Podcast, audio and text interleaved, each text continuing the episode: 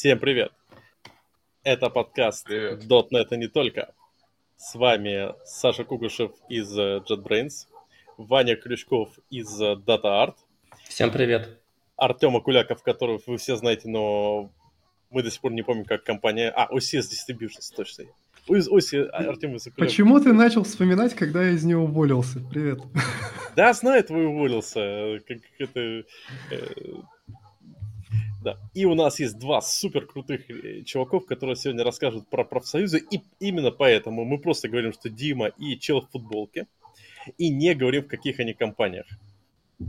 Привет. Мы бы еще добавили, знаете, как бы там замазать лицо.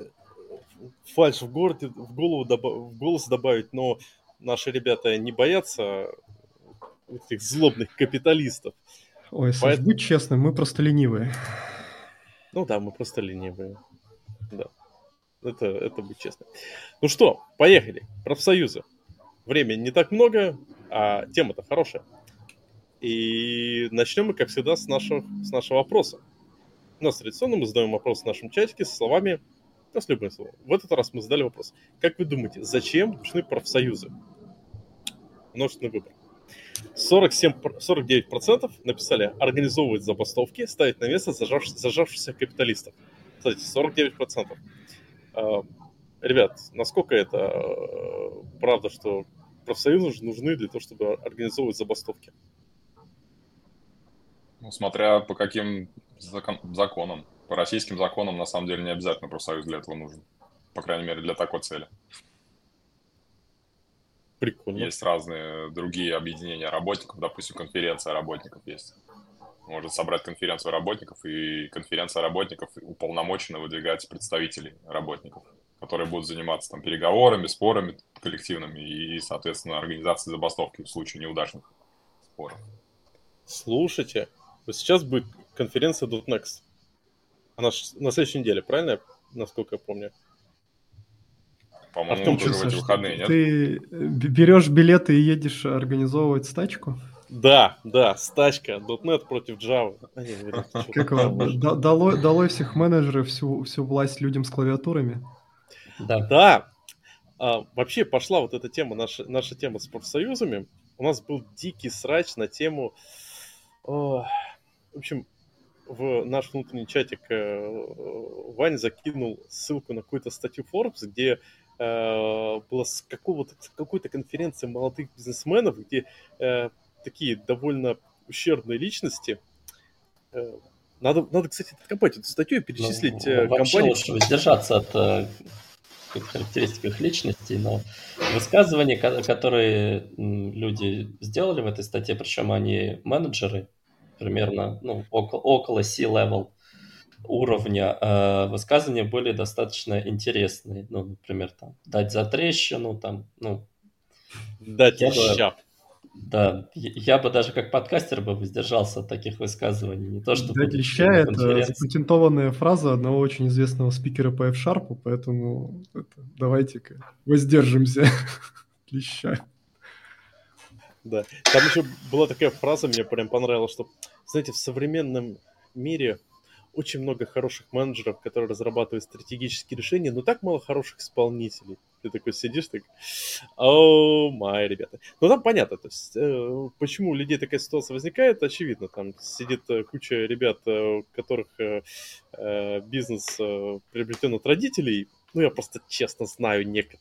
Как минимум одного чувака, который в подобной тусовке крутится. Я с ним в школе учился, и да, этот чуваку в восемнадцать лет им подарили бизнес, и сейчас он крутится в каких-то адовых э, э, заварухах. В общем, какой там контингент понятен. Но из этого выпала такая мысль, что, ребята, а ведь действительно, э, когда вот в руководстве такие мудаки и дебилы, причем как не просто мудаки, они еще и как бы дебилы, ну, как бы, знаете, надо как-то им сопротивляться. И вот как раз тема профсоюзов – это та самая тема. Так. Слушай, я бы чуть-чуть развил твою мысль, ее немного дополнил. Сводить все к, м- к мудакам и дебилам, мне кажется, было бы чрезмерным. Там могут быть и неглупые люди, и кто-то из них там кто-то унаследовал там или просто ему упало на колени там бизнес, да, а кто-то, ну, действительно сделал себя, выбрался там и все такое. И это не отменяет того, что, выбравшись на вершину вот этой и, и, и иерархии, люди начинают действовать, подчиняясь, ну, законам, ну, джунглей, вот этого рынка, да, где нужно биться за прибыль.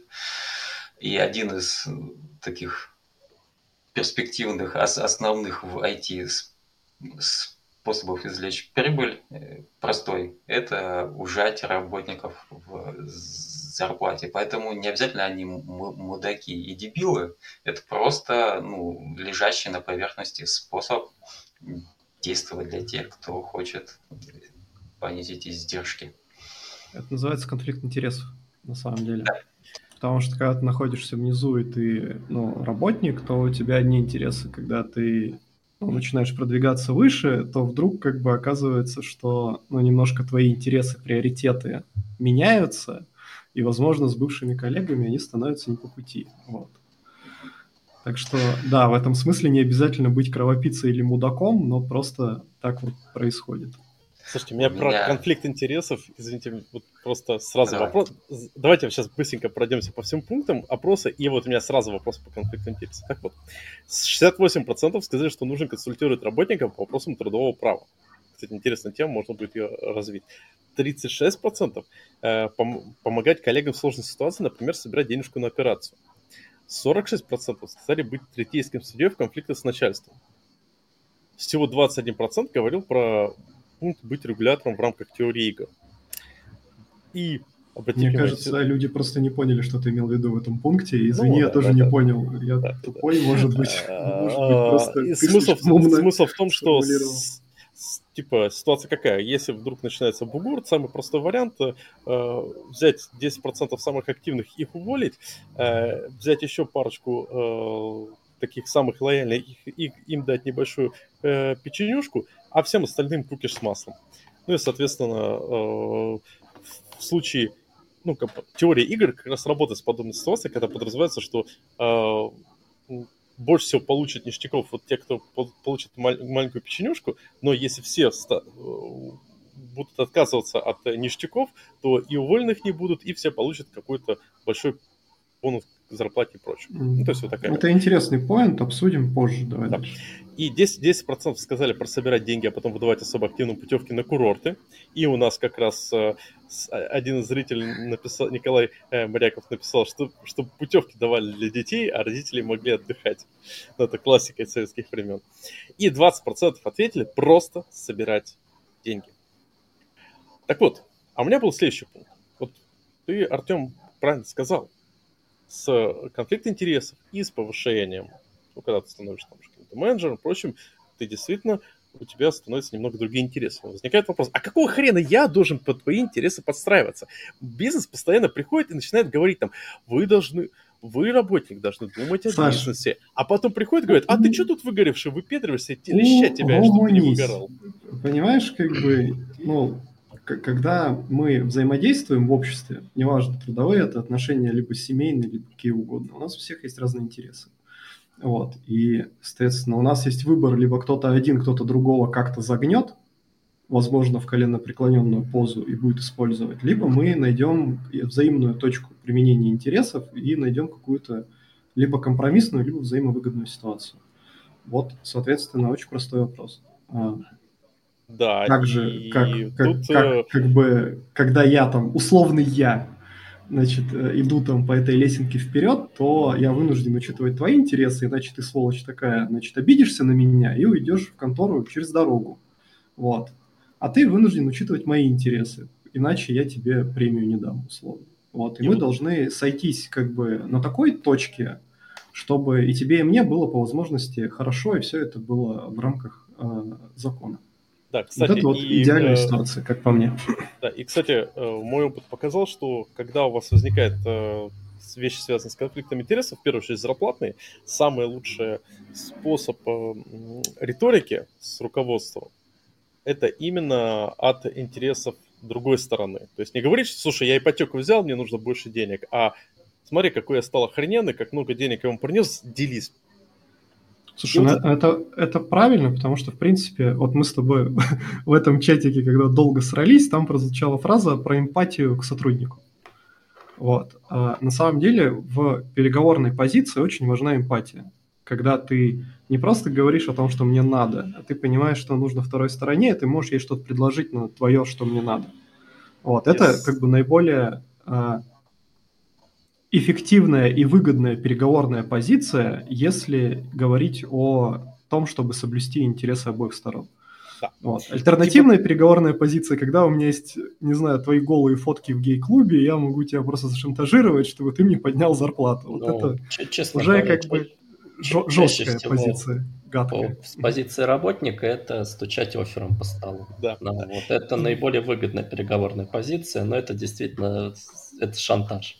И вот тут возникает но момент. Он чаще, чаще всего срабатывает. Вот. То есть если ты придешь без оффера, то, скорее всего, любая твоя эмпатия, она не сработает. Не-не-не. А, да. Почему сказать, ты эмпатии, называешь это эмпатией? Шантажом? Ну, Ну, это, это опять, это с позиции, ну, вообще с позиции менеджера это шантаж. Я как бы, я могу проявить эмпатию, понять, что у человека, у него релиз есть, и тот приходит э, как бы сотрудник и говорит, что я через две недели покину вас. Ну, вот. Почему и, тебе нужно обязательно так делать? Вань, я тебе расскажу, как, как я делал. Нет, э, я минимум, тому, что... минимум два раза я себе выбивал повышение зарплаты следующим образом. Я говорю, слушай, тут такая ситуация, мне предл... я случайно совершенно шел-шел, споткнулся, прошел собеседование, вот у меня есть оффер, я от него отказался, но сам понимаешь, что мне сейчас после этого эмоционально Слушай, ну, понимаешь, если тяжело, ты не приходишь, а, что я отказался. Не бьешь, это не делает эту ситуацию менее травмирующим для менеджера, понимаешь? Слушай, если ну, ты там тут... обкладываешься словесами, это не упрощает ситуацию. Тут Смысл... можно Л- немножко еще красок. Вот, Вань, немножко красок можно добавить, что я там или, или любой другой сотрудник, он еже каждые две недели буквально уголовным кодексом шантажирует работодателя, говорит, плати мне деньги немедленно, иначе я пойду в органы. Шантаж, шантаж. Да. Да, слушайте, мне кажется, мы отдалились от темы очень да, далеко. Да, да. Во-первых, мы, наша тема профсоюза, а мы сейчас стали рассматривать индивидуальные какие-то эти самые. Профсоюз – это, прежде всего, коллективное действие, коллективная организация. Вот, вот. Я как раз просто вот, хотел а под чем это организа... Чем организация от сборища отличается? Вот как вы думаете? Давай. Что ну, такое профсоюз? Организация предполагает ответственность участников друг перед другом. То есть, соответственно, профсоюз – это не просто вот мы там собрались, там, давайте профсоюз. Это значит, что мы организовались. Это значит, что у нас есть какие-то обязанности, у нас есть, там, не знаю, должности, не должности, но, тем не менее, мы должны что-то там делать в рамках этого профсоюза, какими-то заниматься действиями. Вот. Например? Если мы, допустим, говорим про Россию, да, я про Россию буду говорить, просто не буду дальше упоминать об этом. Потому что я слышал там кейсы про Армению, там, я про это ничего не знаю. И нет, нет времени сейчас разбираться. Вот. Цель профсоюза в России основная. Вот, э, судя по опросу, как бы люди не очень хорошо себе представляют, на самом деле. Цель профсоюза – это заключение коллективного договора. И все. А всякие там поездки, все остальное, они все в этот коллективный договор могут быть прописаны. У нас э, есть законодательство, у него иерархия примерно такая сейчас, ну как иерархия, самый высший закон у нас – Конституция Российской Федерации, Конституция, да? Затем идут э, международные законы. Я, кстати, не знаю, сейчас они у нас типа признаются, не признаются, что-то там было, да, такое, что типа международные акты там ставятся ниже российских. Потом идут федеральные законы, и там дальше уже всякие разные другие. Вот, соответственно, у нас в Конституции прописаны основные права, в которых в том числе прописано право на забастовку. Но прежде всего есть статья седьмая Конституции, да, в которой написано, что Российская Федерация – это социальное государство. Вот я даже выписал это. Политика которого направлена на создание условий, обеспечивающих достойную жизнь и свободное развитие человека. Вот мы ее читаем, да? Видим свободное, достойное развитие человека. Сразу вопрос. А если у меня не хватает денег и времени, то как бы, ну, о каком развитии, тем более свободном, может идти речь, да? Соответственно, наш интерес и наша первая задача – это добиться снижения длительности рабочего дня и повышения материального благосостояния, чтобы можно было свободно и достойно развиваться. и не только развиваться, но и развивать там свою семью, детей там у кого, да, там родителей как-то содержать и так далее. Вот. Далее, что я хотел сказать. Среди федеральных законов есть несколько законов, которые называются кодексами. И вот среди них есть такой один важный кодекс, который желательно от корки до корки каждому прочитать. Трудовой кодекс Российской Федерации. Вот. В этом кодексе прописаны уже более конкретные условия насчет того, как вести вот эти самые коллективные действия. Плюс, если мы говорим о профсоюзах, профсоюз регулируется тоже федеральным законом, не помню номер, где-то у меня было записано, сейчас гляну. А, федеральный закон о профессиональных союзах эф зэ десять, если интересно. И поскольку профсоюз, если вы откроете этот закон, вы увидите, что профсоюз – это общественное объединение, есть еще закон об общественных объединениях, тоже федеральный, эф зэ восемьдесят два. Соответственно, у нас есть четыре документа. Конституция, тэ ка эр эф и два федеральных закона, десятый и восемьдесят второй, которые нам, в принципе, весь расклад дают. Вот. И в Трудовом кодексе как раз написано про коллективные договоры, про все остальное. По-моему, это шестая глава, не помню уже точно. Соответственно, какие действия работников? За что хотим бороться? Да? Зачем нам профсоюз нужен? Ну, зачем мы организуемся? Зачем? Для того, чтобы бороться за, за свои интересы. То есть за продвижение коллективного трудового, не трудового, а просто коллективного договора, в котором эти интересы будут зафиксированы и которые работодатель обязан будет соблюдать на конкретном предприятии. Если забегать вперед, то профсоюзы, они могут быть не только там внутри компании, они могут быть отраслевые, там, территориальные, там, федеральные, я не знаю, какие угодно, да, и, соответственно, если эти профсоюзы получают какую-то силу, то они могут уже не с конкретным работодателем договариваться, а уже на уровне каком-то более высоком. Вот. Еще есть такое понятие, забыл сказать, стоимость рабочей силы. Вот что в нее входит? В нее входит, там, допустим, жилье, там, да, то есть ипотека, там, не знаю, автомобиль, ну, чтобы детей возить, там, покушать, не знаю, оплатить счета, медицинское обслуживание, отдых, отпуск, там, еще-еще много всего. То есть если это, вот это все посчитать, вот э, расчеты, на самом деле, делаются практически ежегодно, то сейчас получается, что на семью из двух взрослых и трех детей а зарплата, чтобы вот эту стоимость рабочей силы покрывать, расходы, должна составлять порядка трехсот, по-моему, пятьдесят или четырехсот тысяч рублей на одного взрослого. То есть, То есть на одного мужа. Получается восемьсот тысяч на семью. Ребята, откуда ну, типа МРОТ берется? Я не знаю, откуда МРОТ берется. Может быть, берется из библейского сюжета, где Иисус там кормил рыбой и хлебом всех. Ну, понятно. Да, кажется, да. У нас есть опять конфликт интересов. Есть статистика, насчет, где насчет, работники посчитали, сколько ему нужно денег, чтобы жить комфортно. И есть государство, которое посчитало, сколько нужно, чтобы ну, он не сдох. Понятно, в первом да. случае ну, получилось да, триста сорок, во втором двенадцать, там четыреста или сколько он сейчас мрот. Стоимость рабочей силы, она почему вообще, ну откуда она берется-то? Она не просто мы там считаем, что я хочу жить в квартире двести квадратных метров, да, один. Она считается, из, э, исходя из того, что нам нужно эту рабочую силу воспроизводить. То есть, если сегодня я работаю, да, там через пятьдесят лет меня не будет, я уже не приду на работу. Нужны какие-то новые люди. Соответственно, их нужно воспитывать, образованием давать, чтобы они здоровые, чтобы они могли до этого офиса там дойти или хотя бы до ноутбука своего, если они дома сидят. Поэтому для того, чтобы это развитие было нормальным, вменяем. Я даже не говорю о том, что там какие-то изыски, там каждый день кушать камчатского краба и так далее. Нужно довольно много денег, на самом деле. Ну, кстати, и это прописано в законе, насколько я понимаю. То есть э, в данном случае можно оперировать не только э, абстрактными своими хотелками, но уже апеллировать к закону и каким-то метрикам закона. Не, ребят, подождите. В законе у нас написано, что там, э, развитие, как, как э, ты сказал, достойная жизнь, свободное развитие. Да, к сожалению, в этом законе указано, что такое достойная жизнь и развитие. Кажется, что нет. Это не важно, указано или нет. Тут, ну, знаешь, нет, что главное? Читает, это очень, вот, это не, очень ука... не указаны санкции. двадцать пять тысяч рублей в месяц. Он ну, такой, то, что санкции не указаны, господи, спасибо. Вот. Но, в общем, по факту, ну, получается, что да, у нас как бы на уровне Конституции декларируются совершенно замечательные принципы, которые, с которыми мы все можем согласиться. Но есть как бы момент, что, как показывает практика, каждый трактует их по-своему, и, в общем, для кого-то икра мелковата, а для кого-то хлеб слишком жирный. Ну, всякое бывает. Вот, и по факту чиновники у нас трактуют, что свобода развития там комфортный уровень достатка – это двенадцать тысяч рублей, вот, а как бы статистически мы вот посчитали, что окажется триста сорок, а не двенадцать. Ну, пойди ж ты, иди убеди теперь всех этих чиновников, работодателей и всех остальных о том, что им вдруг резко нужно с двенадцати, и нам до триста сорок как бы бафнуть зарплату.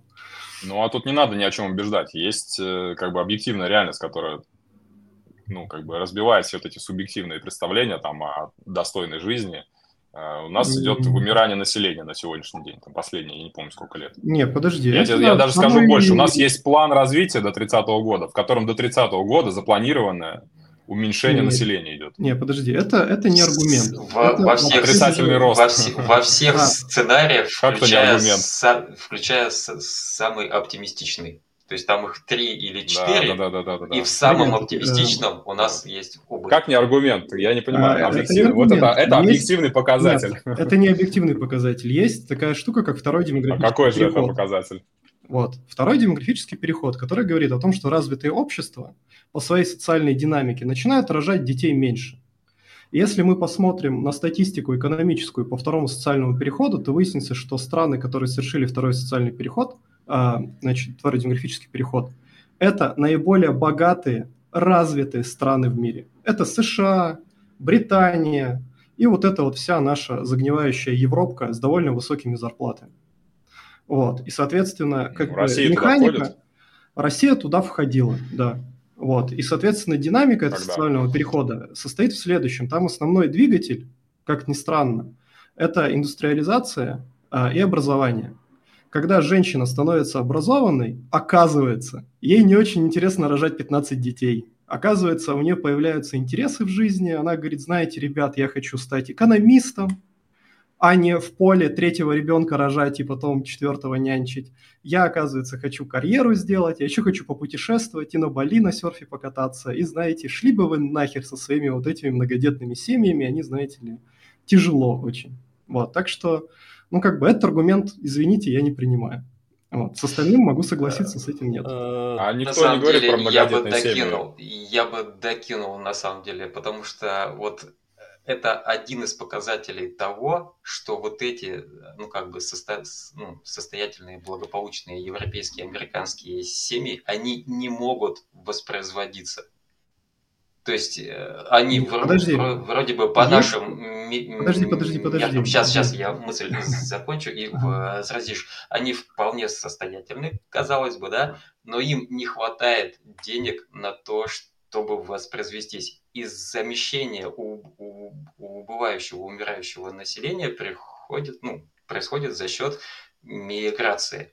То есть приходят новые люди, они в Вчера там работали за плошку ириса, сейчас они готовы за те деньги, за которые работают сегодняшние, работать. Но воспроизводиться вот из этого слоя, из, из этого уровня дохода они не могут.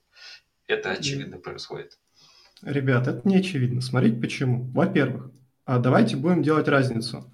Не могут или не хотят.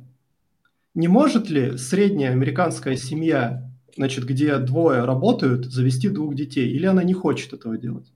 Это, ну, как бы первый момент. Второй момент, если мы будем воспроизводимость привязывать к уровню дохода, как вы предлагаете, и говорить, что если права рабочих нарушаются, то у нас население сокращается и все становится плохо, тогда у нас получается парадоксальная ситуация. Как же, черт возьми, живет Индия и прочие страны, где крайне...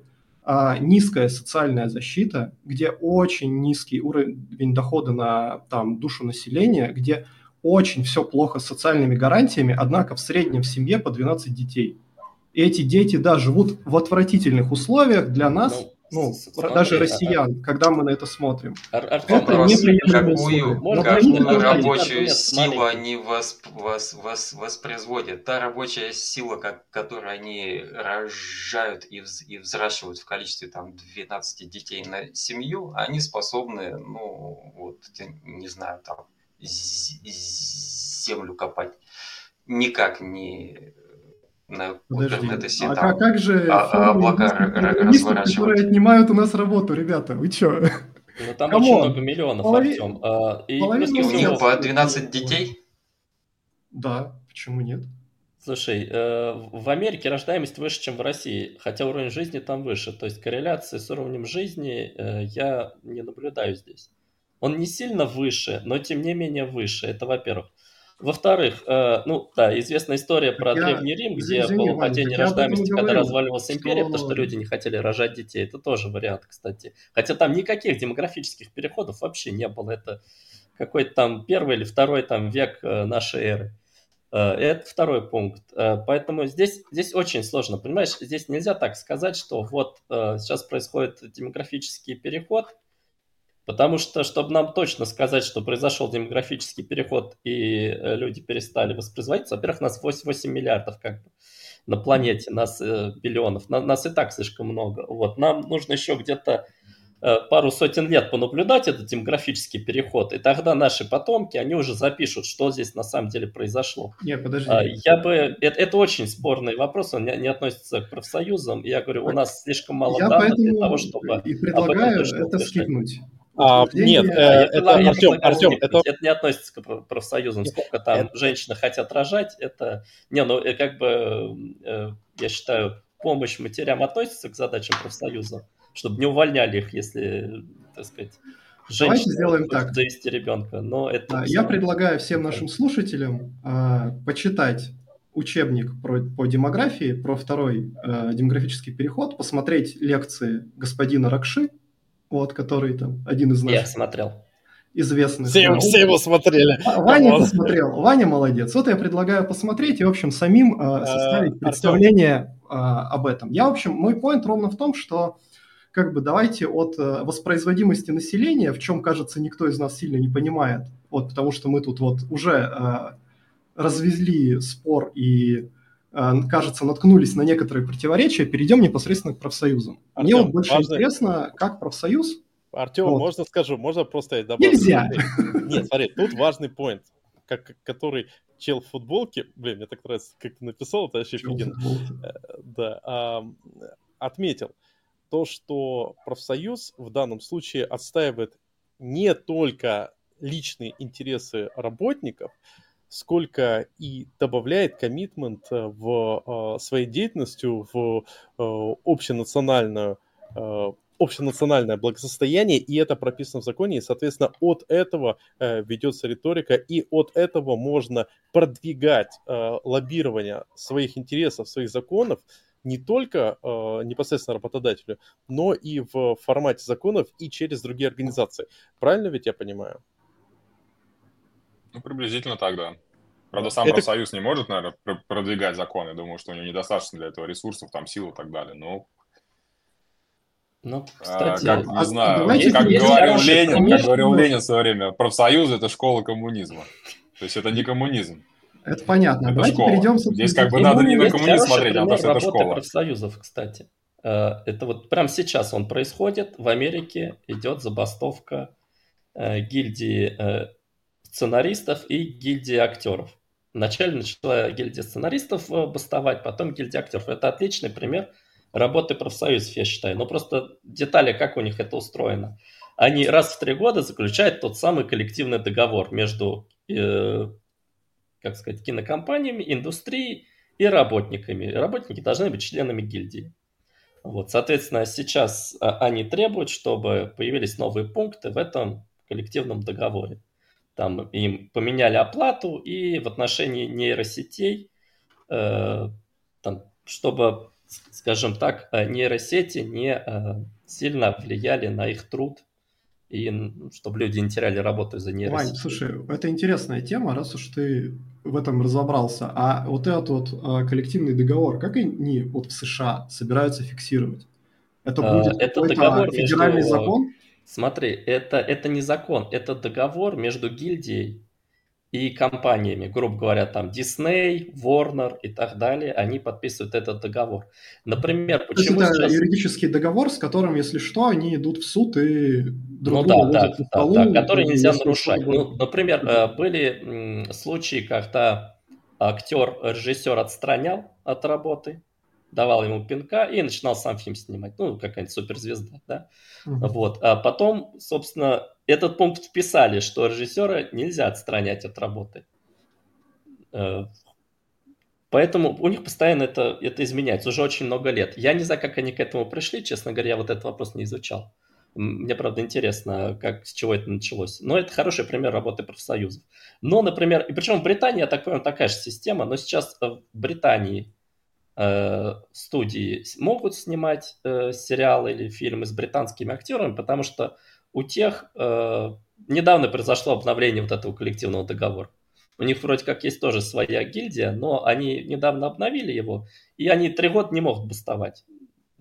Как, ну, в смысле, они могут бастовать, но, в общем, будет некрасиво, если они будут пытаться переписать условия этого договора. Но сейчас вот в Америке получилась такая ситуация, что договор закончился, студия предложила, давайте мы подпишем на старых условиях, они говорят, нет, давайте новые внесем. Они, студия говорит, нет. Произошел конфликт интересов, поэтому там сейчас стачки происходят, там актеры присоединились, в том числе те, у которых там многомиллионные доходы. Вот, собственно, вопрос, а возможно ли у нас такое? Мне вообще сложно это представить, потому что ай ти, как ни странно, оно не монолитное. То есть у нас есть, не знаю, есть маркетологи в ай ти, есть эйч ар в ай ти, есть менеджмент в ай ти, есть там девопсы, не знаю, питанисты, си-шарписты, гильдия, дотнет разработчиков и так далее. И у, у, у всех людей, в принципе, достаточно разные требования. Возможно ли создать огромный такой мегапрофсоюз всей ай ти, или это должно быть много маленьких профсоюзов, или это должно быть много маленьких, э, как сказать, профсоюзов, грубо говоря, профсоюз си-шарпистов, дотнетчиков, да, и он также может присоединиться к забастовке всеобщего ай ти-профсоюза. Вообще это теоретически возможно или, или нет? Надо цели плясать.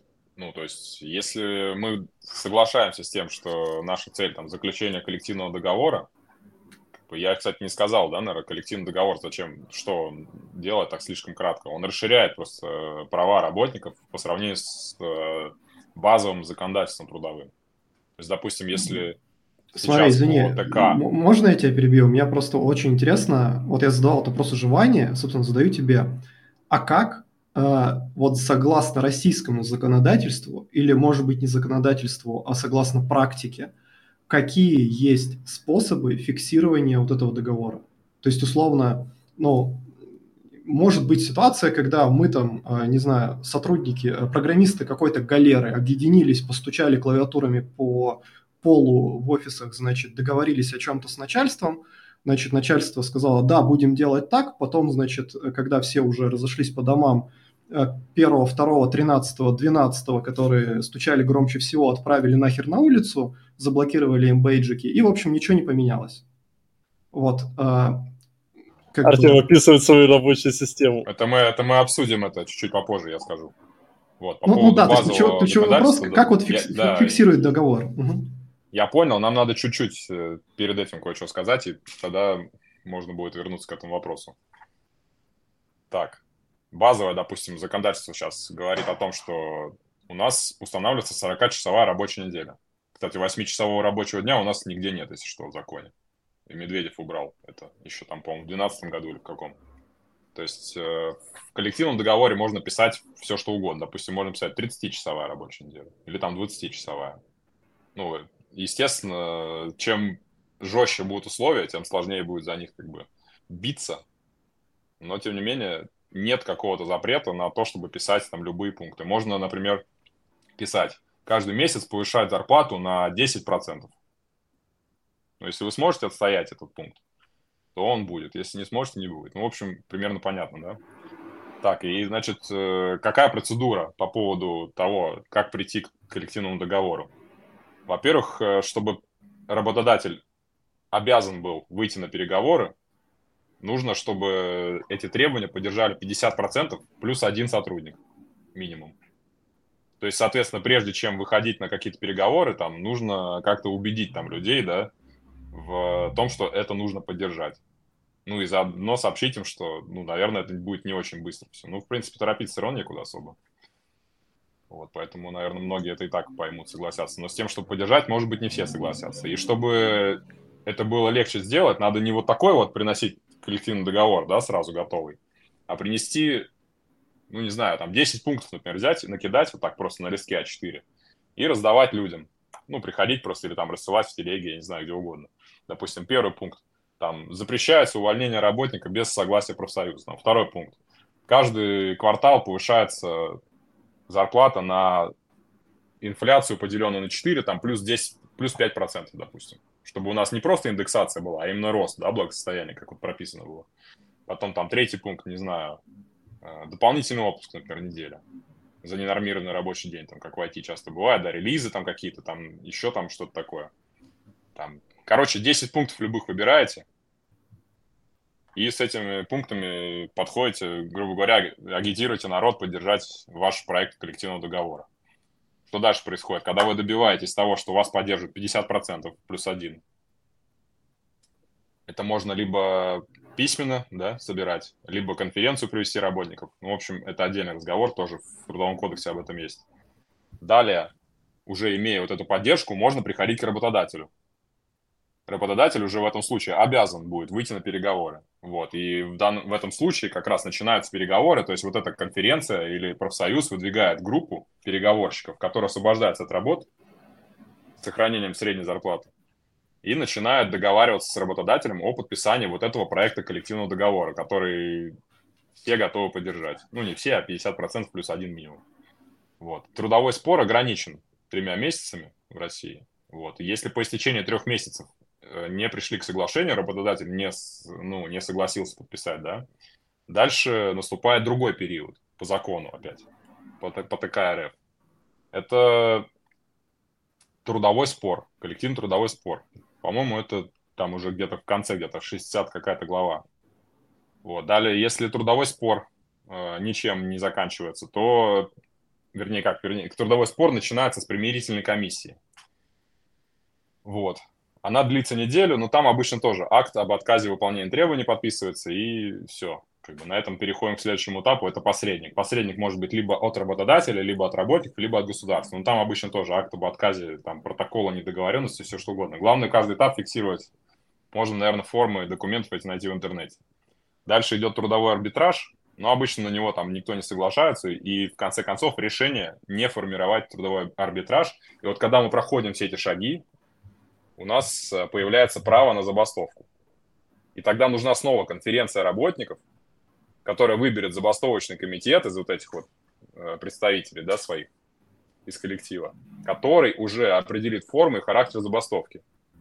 То есть Подожди, забастовка сколько, вот, только в вот этот если момент. Просуммировать все эти сроки, сколько от первого момента, как мы собрались на конференцию, решили штурмуем работодателя, требуем вот это, до момента, когда уже можно будет клавиатурами по полу постучать. Сколько не не менее трех с половиной месяцев. Три с половиной минимум, да? Да. Вот, то есть, если вот все месяца процедуры... работодатель может тянуть то... договоры, угу. переговоры три месяца, неделя там на примирительную комиссию, ну, посредник, арбитраж, я уж не помню сколько, но тоже там немного. Вот. Ну, можно заложить четыре месяца. И после этого выбирается забастовочный комитет, который объявляет о забастовке, о ее форме и характере. Форма – это что такое? Это вот как мы будем бастовать. Допустим, можно сказать, мы теперь каждый день на час раньше уходим. То есть не обязательно прям совсем там просто не работать, стучать клавиатурами там по голове друг другу. Потому что Жаль. тогда зарплат, зарплату туда не будут платить, правильно? А так, ну, мы, допустим, работали по восемь часов, теперь по семь работаем. А что мешает работодателю начать платить за семь часов? Ставить нам всем прогулы? Он, он, и... он и будет по семь платить. Но если его это устраивает, так и нас-то тоже устраивает, в принципе, по семь платить. Ой, у нас-то может не устраивать. Но хорошо, мы можем в дальнейшем... Потому что доходы-то час... у нас просели, получается. Давай, давай, давай, я, я, я понял вопрос, я ага. понял. Это первое, это форма забастовки, да? Можно вообще как бы отказаться от работы, как бы никто никак не ограничивает. А второе, это характер забастовки. Она есть там бессрочная, есть с каким-то ограниченным сроком. Лучше всего поставить бессрочную просто, и в любой момент можно забастовку приостановить. То есть не остановить, а именно приостановить. И в дальнейшем уже не потребуется уведомление работодателя о том, что вот мы там забастовку планируем. Она у вас бессрочная, она просто приостановлена. В любой момент можете ее заново начать. А сколько, а сколько можно вот, допустим, приостанавливать туда-сюда? Сколько угодно. Да? Это не регулируется никак? Да. Нет, никак не регулируется. Вот это лазейка, это классно. Слушай, а вот. то че, наш э, зритель э, Гупи Шьёкаламан, как это вообще не, не прочитать, э, задает вопрос, что делать людям, которые работают удаленно? Да ничего Отключаться, не делать. Это как подключаться это, на митинги без камеры. Это, оф, это офлайн штука, надо так сказать. Ну, по крайней мере, на сегодняшний день.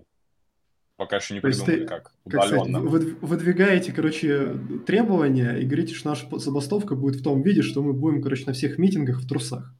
Или, короче, без ну, камеры. Типа Или будем, короче, отключаться через пять минут.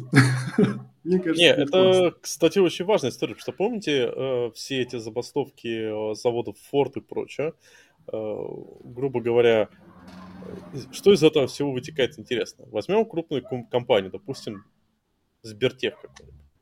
Вот пальцем в небо. в небо. Получается, тебе для того, что если э, какие-то вещи не устраивают, тебе для начала надо под, получить соглашение, согласие половины всех сотрудников. А, слушай, а там всех сотрудников или всех сотрудников в определенной области? Нет, сотрудников компании. То есть, грубо если говоря... Если у тебя еще компания на разные юрлицы поделена, можно в отдельном юрлице как бы ага. делать. Я к тому, что это, это важно, ведь если мы говорим о какой-нибудь крупной компании, то... Э, а, а получается, юрлицо, ну, грубо говоря, вот у нас есть крупные компании типа EPAM, DataArt и прочие, которые э, фактически имеют разные офисы в разных э, городах, но вроде бы, ну, типа каждый офис является, по-моему, отдельным юрлицом, но все суммарно принадлежат одной компании. В данном случае нужно, чтобы в рамках одного юрлица... То есть можно бастовать одним офисом? Ну, почему ну нет? Скорее всего, да. Но uh-huh. там будет тогда есть проблема, генеральный что... директор. Да, uh-huh. и ты ему будешь нести эти требования. Там, скорее всего, будет проблема, uh-huh. что этот генеральный директор, скорее всего, довольно жестко ограничен в рамках своего юрлица, потому что у него есть зонтик сверху, который, собственно, ему буквально почти все спускает. Вот. И, и... Деньга... деньгами тоже. Обычно деньгами гендиректоры uh-huh. определенного офиса никак не управляют. Ну, да, и как бы из-за этого такая забастовка может быть неэффективная, в том смысле, что мы как бы проблем конкретному гендиректору можем составить до хрена, но может оказаться, что конкретно у него там, условно, полномочий что-то изменить не сильно много, он, может быть, и рад бы. А ребята сверху, до них мы своей забастовкой там достучались очень опосредованно. Ну, на уровне отчетов, типа, помогите, у меня народ бастует, давайте им поднимем зарплату. Вот они такие, мы уже индусов наняли пока, и тебя мы тоже сократили, дружище. Он такой, черт, за что? Ну, это, класс... это классическая история, что в России гендиректор – это самая сидячая работа, если вы понимаете, о чем я. Ну, это тоже, да. Окей, да. Хорошо. А, мы поняли с механикой. А, хорошо, если наша забастовка, а, в какой бы форме она там ни проходила, все-таки имела успех, и мы смогли а, злобного капиталиста-работодателя таки прогнуть на наш вот этот предложенный нами социальный договор, то как он фиксируется? До, должны произойти что? Выпуститься допники к трудовым договорам? Или как? Как Нет, это должно быть? Коллективный договор подписывается с двух сторон. Вот представителями работников и представителями работодателя. Все. И дальше mm-hmm. он начинает работать так же, как и все остальные там внутренние какие-то документы. Но при этом как бы он работает уже не на работодателя, а на работника. И ты, когда устраиваешься на работу, есть индивидуальный этот трудовой договор, да, есть коллективный, который работодатель обязан соблюдать, независимо от того, участвовал ты вот в его там подписании, проекте и так далее, или ты уже пришел через десять лет после него. Ну, там не через десять лет, а каждые три года их переподписывают. Mm, это магическая цифра в три года и тут всплыла, походу. Да-да-да. Понятненько, понятненько. Каждые три года работодатели и работники могут вносить изменения, а могут вообще не подписать. Тогда потребуется все заново делать. Но по умолчанию коллективного э, трудового договора не существует. То есть пока... Нет, коллективного договора, просто коллективный договор называется, не трудовой. Ага. Все, ну, то есть по дефолту при организовании там юрлица и наеме туда сотрудников я ну, как бы, установлен в законном порядке, не обязан генерировать этот не договор. Обязан. У меня есть общая форма индивидуального трудового договора, я его заключаю, соответственно, пока у меня в компании не заведется... Значит, профсоюз, о э, этих э, коллективных договорах я ничего слыхом не слыхивал, и меня это не сильно трогает. Понятно? Даже если слыхивал, если придет там, не знаю, Вася, Петя и Коля, и они скажут, здравствуйте, давайте заключим коллективный договор, а скажут, так, у нас сто человек работает, вас трое, ну, ребят, сорян, типа... Покедовай. Да, увидимся, да. когда у вас будет пятьдесят один. Да. И увольняем их завтрашним днем. Ну, типа того, да. Ну, отсюда что случай... сразу следует, что... Первая основная задача – это обеспечить личную безопасность вот этого актива будущего профсоюза. То есть надо не бежать к работодателю и говорить: «Эй, у нас профсоюз, давайте там сейчас ну, мы будем вот людей агитировать, а вы нас пока не трогайте, мы хорошие». Это большая проблема на самом деле, это, она это большая глупо. Проблема в любом коллективном действии, вот без исключения. А, ну, яркий пример на самом деле это коллективные иски в суд, вот. Потому что коллективные иски, они разваливаются, ну, очень легко э, за счет давления на представителя. То есть, ну, механика коллективного иска какая? Мы пишем коллективные иски, например, не знаю, мы собственники какого-то жилья, да, и нам его сдали со строительными косяками, и мы очень недовольны и очень сильно хотим нагнуть застройщика, там, да, вот. А, соответственно, мы все пишем там коллективный, ну, иск о том, что вот у меня такие-то проблемы, проблемы, проблемы, потом мы нанимаем юриста, который объединяет эти все иски в одно дело, и по закону а, это дело должен представлять один человек. Соответственно, нужно выбрать один какой-то иск, обычно самый активный, у кого там больше всего дыр в квартире сдали, вот, его выбирают, значит, и он как бы является представителем. И обычно застройщик делает как? Он приходит в дом конкретно к этому чуваку и заделывает ему все дыры, вот, а еще дает там немножко денег сверху. И чувак такой, ну, теряет мотивацию к тому, чтобы быть дежурной жопой в этом всем предприятии. И, в общем, дело потихоньку спускается на тормозах, потому что представитель становится неактивным, ну, в общем, или эту историю повторяют несколько раз. Вот есть мы... черные схемы, вот, когда начинают просто чувака запугивать. Вот. Приходят там ребята в малиновых пиджаках и рассказывают, что судиться с стройщиком о рога и копыта нехорошо. Кстати, вот то, что ты описала, это как раз вот этот пункт про теорию игр. С точки зрения работодателя тоже... Э, классическая ситуация. Вот у нас задали вопрос, где Наташа? Вот если вы помните, Наташу это... А Наташу помнят только алды слушатели нашего подкаста. Я помню вот, Наташу. Да. Наташа, она как раз э, очень неплохо шарит э, в законах. И э, когда была история...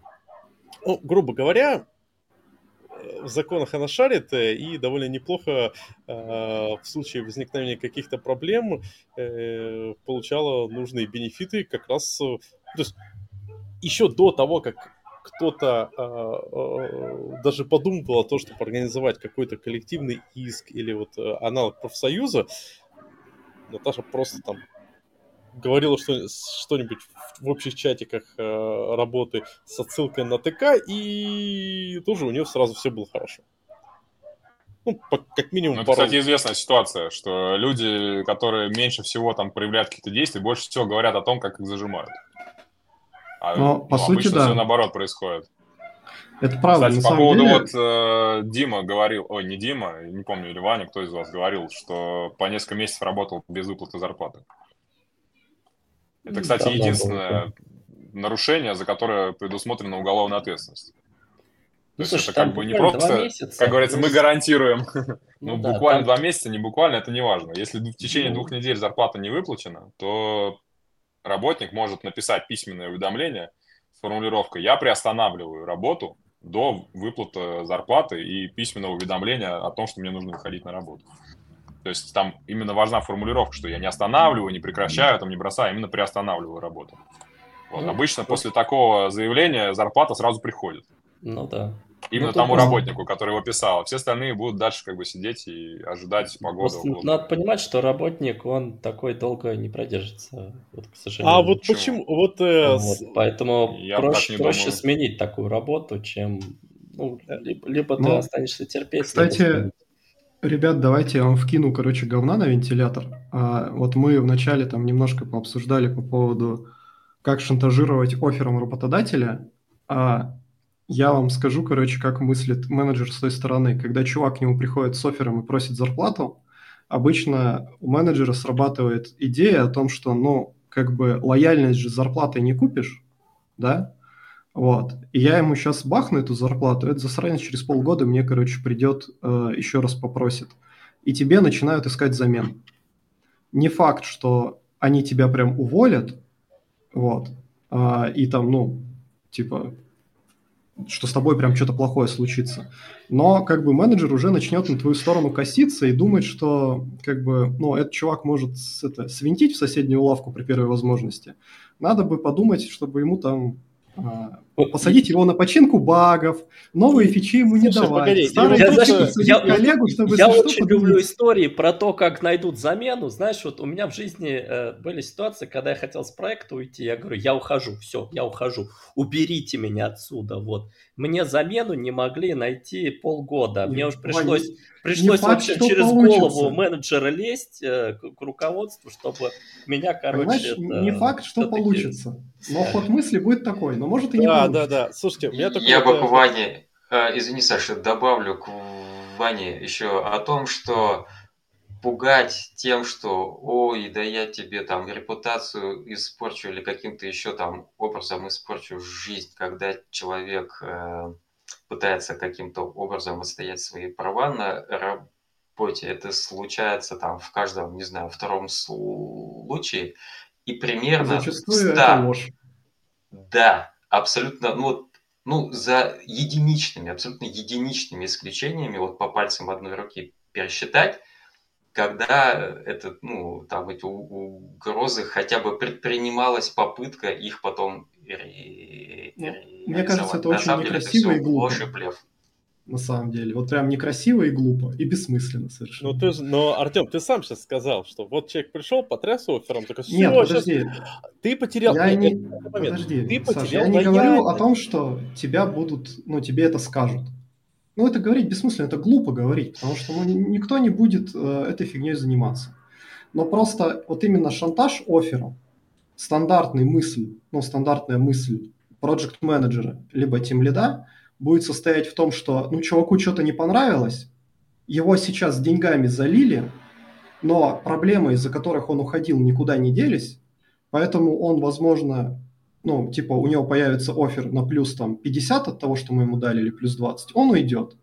Поэтому даже если ты, ну, искренне хочешь, чтобы этот человек остался, и у тебя нету никаких э, личных к нему претензий, ты все равно будешь стараться э, в его модули, в его проекты погружать других ребят, что если вдруг этот риск реализуется, и он, ну, действительно уйдет, э, чтобы ты как бы не оказался в жопе. Это интерес тимлида и интерес проджекта. Он при этом может к человеку относиться идеально хорошо, но он будет перестраховываться. Ты я, просто... часто, я, говорю, я очень часто слышу вот такое рассуждение. Это еще было, по-моему, по-моему как там эти спикеры назывались, там Саша Панкратов, который «Черную книгу менеджер» написал. Угу. А, еще, не помню, в две тысячи десятом году, по-моему, он продвигал, там, ну, стратоплан, да? продвигал такую идею. Да, вот постоянно он говорил, что менеджер будет, в общем, вот, пытаться найти замену, поэтому не стоит... шантажировать оффером. На самом деле, я таких осознанных менеджеров и тимлидов вообще, по-моему, никогда не видел. Вот классическая ситуация, у тебя есть, не знаю, notice период месяц, например, да, ты за месяц сказал, mm-hmm. что ты уйдешь, ну, вот, у тебя должен был начаться knowledge transfer, ты должен был кому-нибудь передать э, в общем, свои знания, дела, вот, месяц ты просто пилил таски, всем вообще... пофигу было, вот, в последнюю неделю внезапно, блин, да ты же уходишь, надо срочно, срочно, короче, найти человека какого-то, которого, я за месяц сказал, то есть там, я там горизонт планирования, вот, вот буквально, вот, не знаю, один спринт, реально, вот, две недели, это в хорошем, да и пол спринта, вот, поэтому, я, ну, я не говорю, что люди такие плохие, они просто загружены, у них нет... Да. Э, Да, такие, вот ты сам понимаешь, но как такие макиавелевские планы, какие-то сложные интриги, у них нет времени вообще. Поэтому это не, не, очень... Подожди, это не вопрос как бы, там, каких-то злобных планов, это история это не про то, что... план. Я просто к тому, когда что ты... там очень высокий да. горизонт планирования. Вот человек залили деньгами, когда ты говоришь, что ты, короче, сваливаешь, первая мысль, которая включается у менеджера, не про передачу знаний. Первая мысль – сроки горят. Надо а вот сейчас, Артем, сейчас а фичу сделать. Артем, а кто сделает вопрос? Фичу? Ваня сделает фичу. Вань, пили фичу до последнего. Мы должны ее сдать во что бы то ни стало. Да, да, а дальше будет да. что будет. Да. да, да. Это, ну, как бы первая реакция вот такая, потом он подумает, э, там, передача, не передача. Это правда, да. Люди, у них вот, вот так это будет работать. Это такая психология. В этом ты прав. Можно вопрос? Вот просто. Почему так мы должны волноваться, о чем подумает менеджер? Потому что, вот ты прям сказал, лояльность. О, господи, этот человек не лояльный. Извини, пожалуйста.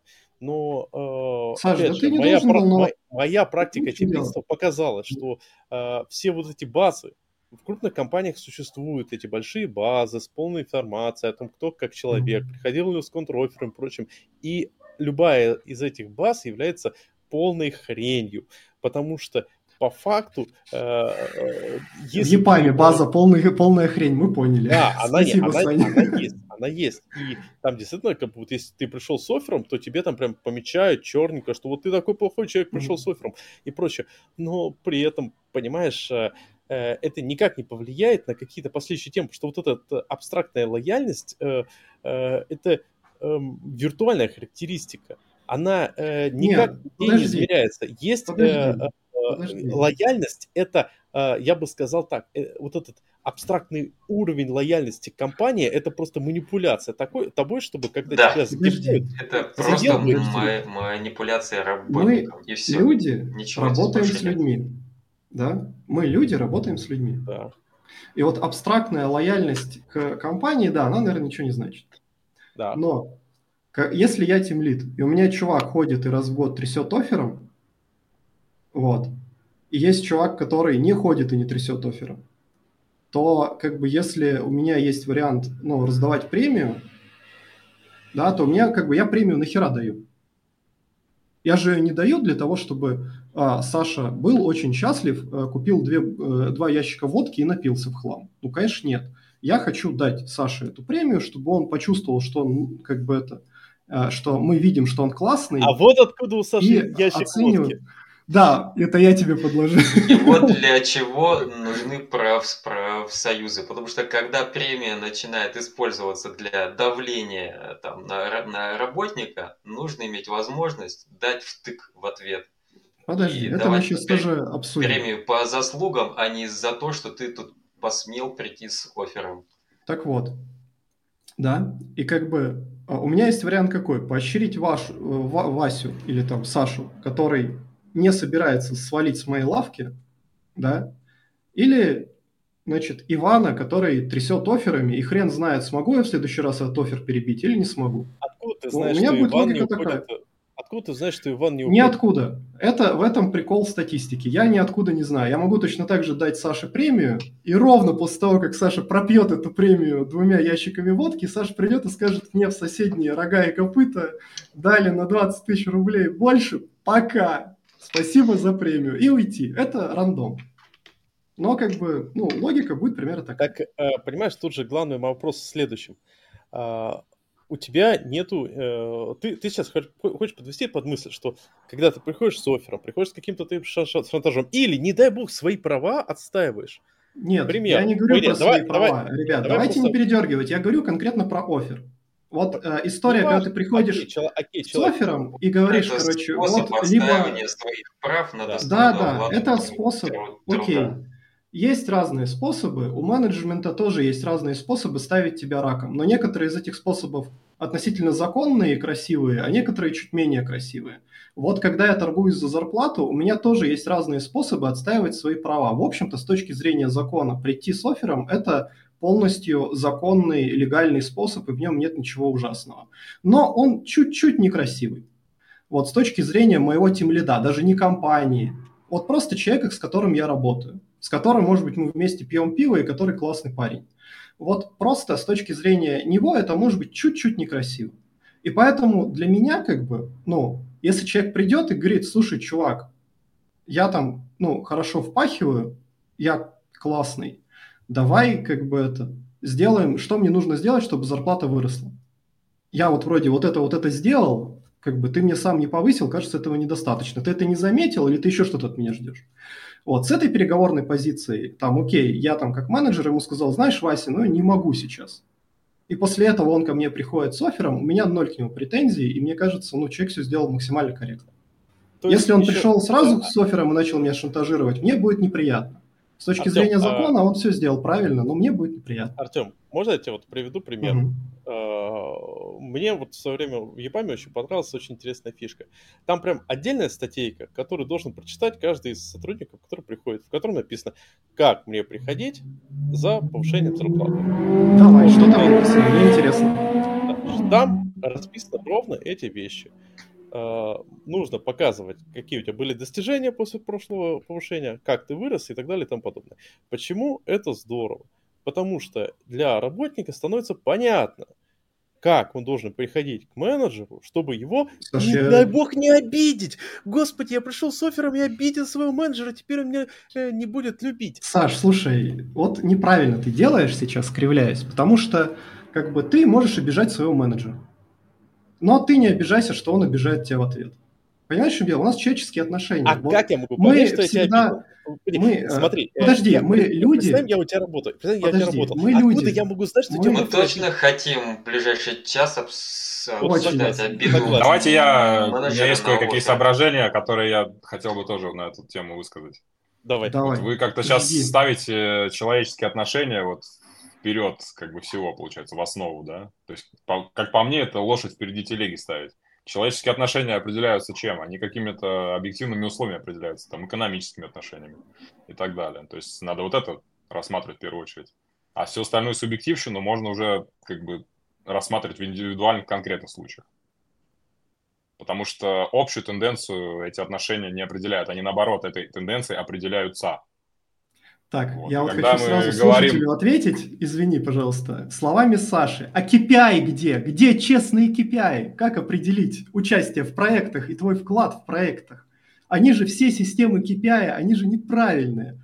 У нас вот кей пи ай это чатике, тоже субъективщина. Саша, Саша вылил примерно, не знаю, наверное, цистерны говна на всевозможные системы измерения вовлеченности в проекты, вкладов, проекты кей пи ай. Вот, уважаемый э, Алексис Крукс, как вот ты предлагаешь измерять, пожалуйста... Нам, значит, нам нечего э... терять, кроме наших кей пи ай, мы можем на них выливать, что хотим. Короче, мы теперь поняли. Главное, что у Артема жопа вылезана хорошо. Не-не, мою вообще не надо, пожалуйста, мне это не нравится, ребят. Я... Без унижений, а, вот, пожалуйста. Видишь, ты, ты еще не говоришь, как людям вылезать твою задницу, чтобы, тебе, чтобы ты премию выдал. Короче, давайте все-таки действительно вот эту тему с личными штуками э, отберем. Э, я хотел вот у Димы спросить. Э, Дим, как я понял, у вас есть прям трушный профсоюз. Можешь рассказать, как вот вы его создавали, где вы нашли те пятьдесят процентов и как получилось так, что из активистов никого не нашли с бетоном, с ногами в бетоне где-нибудь на дне Невы или Москвы-реки или Я Дона? Понял. Я понял, да. Гляди, я, видимо, неудачно высказался, ты меня неправильно понял, в компании у нас профсоюза нет. Я говорю про индустриальный профсоюз, который пока по масштабам своим мал, он не охватывает российское ай ти, он ставит своей целью охватить российское ай ти. О, расскажи, пожалуйста, поподробнее про индустриальный профсоюз, потому что я слышал про вот какую-то типа организацию ай ти-профсоюз, бла-бла-бла, но э, mm-hmm. о нем там довольно негативные отзывы, и в целом непонятно, что это такое. Отзывы интересно чьи, конечно, потому что в любом тру- тру- трудовом конфликте э, есть часть рабо- работников, которые отстаивают, ну там готовы отстаивать свою свои интересы, и большая часть поливает говном их, профсоюз ай ти, проходящих мимо людей, вообще непричастных, потому что им страшно, им плохо, они чувствуют угрозу своим невыплаченным за, зарплатам, что они не, ну, потеряют шанс когда-нибудь ну, на эти выплаты.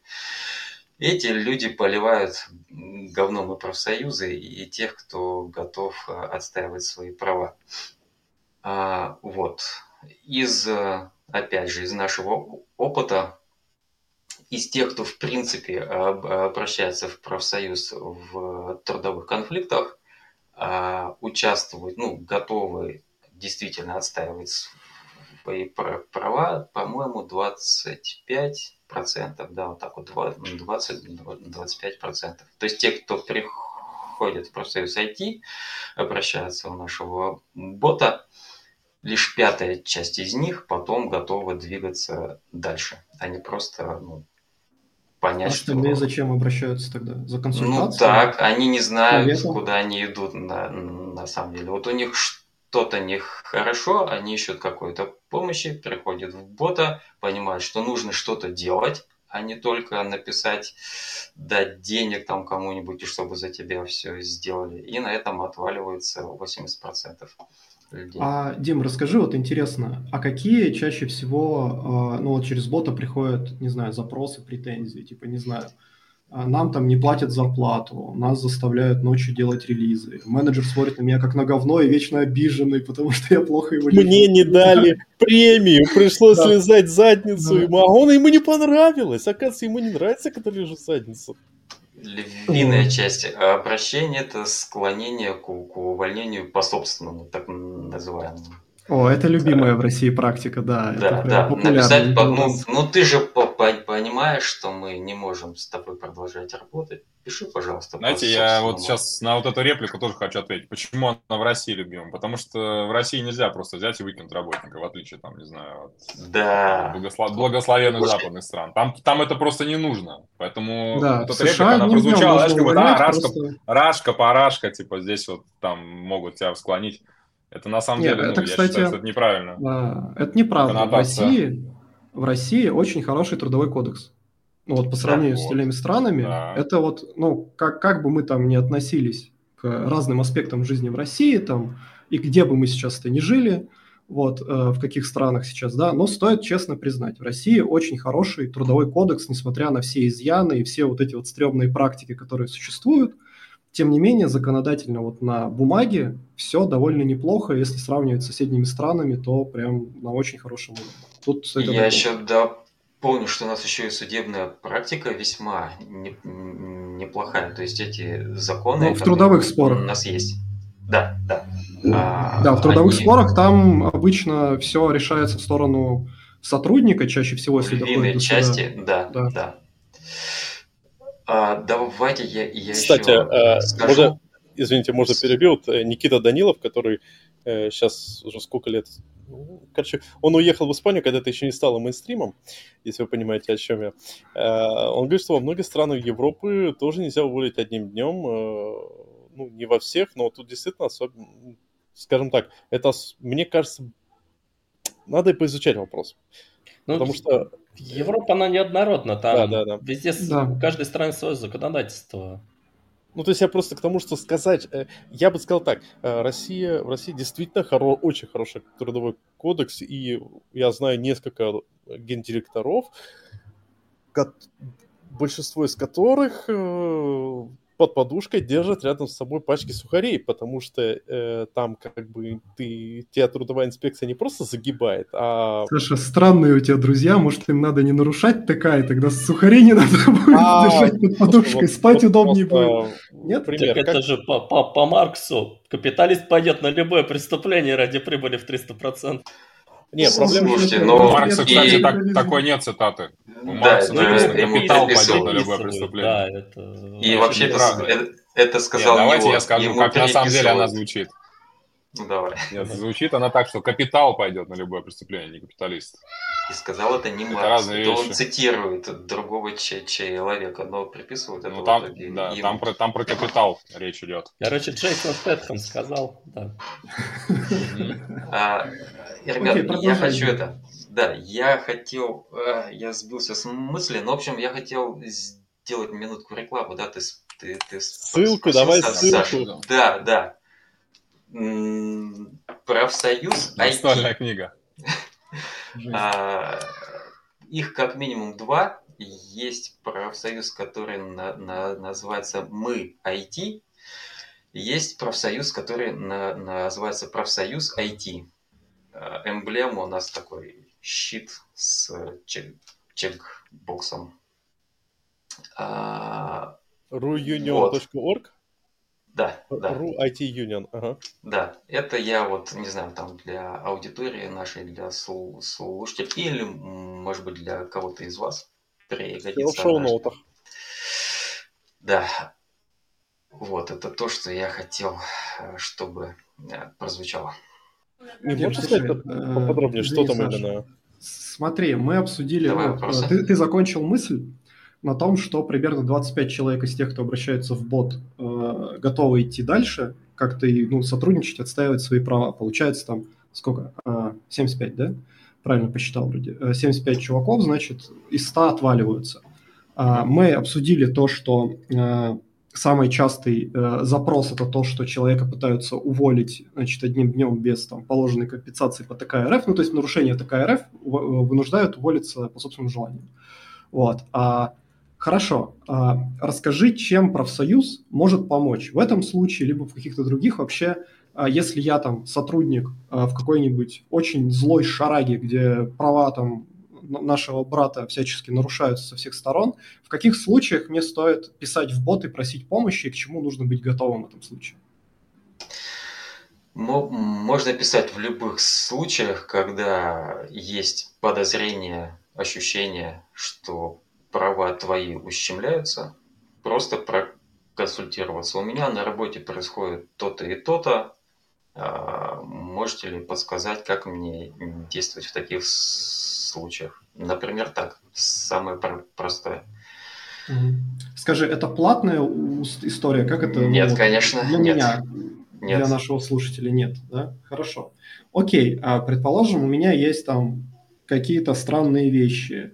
Менеджеры ходят с обиженным лицом, постоянно, значит, не дают премии и заставляют нас релизиться ночью. И мы, значит, нашим... нашей команды из пяти человек очень этим недовольны, и вот решили тебе написать, ну, тебе в профсоюз написать в бот uh-huh.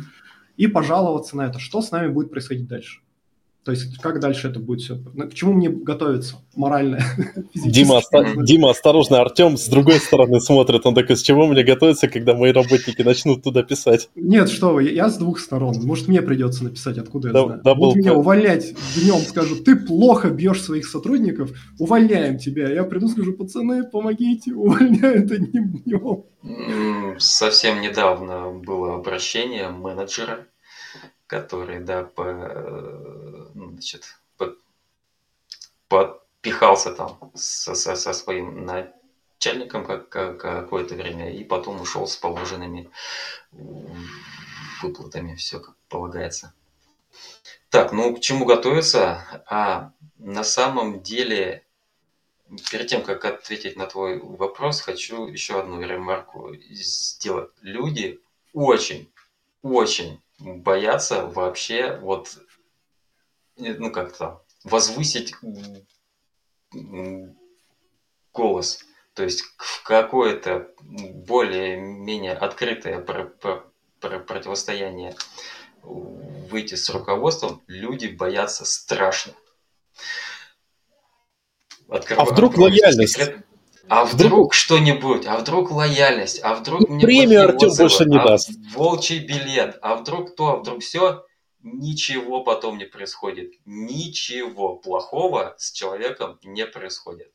Самое худшее, что может произойти, это могут попытаться уволить по статье, и это отбивается на раз-два. Вот это у нас довольно та- сложно. Та- таких, у нас таких обращений много, и они все отбиваются без, без, без проблем. До увольнения до, иногда доходит очень-очень редко. Идешь в суд, оспариваешь, восстанавливаешься. И без, ну, в общем, в России в этом плане все работает. Боятся ну, выхода на, на конфликт, ну или просто на противостояние, да просто на отстаивание своих прав не следует.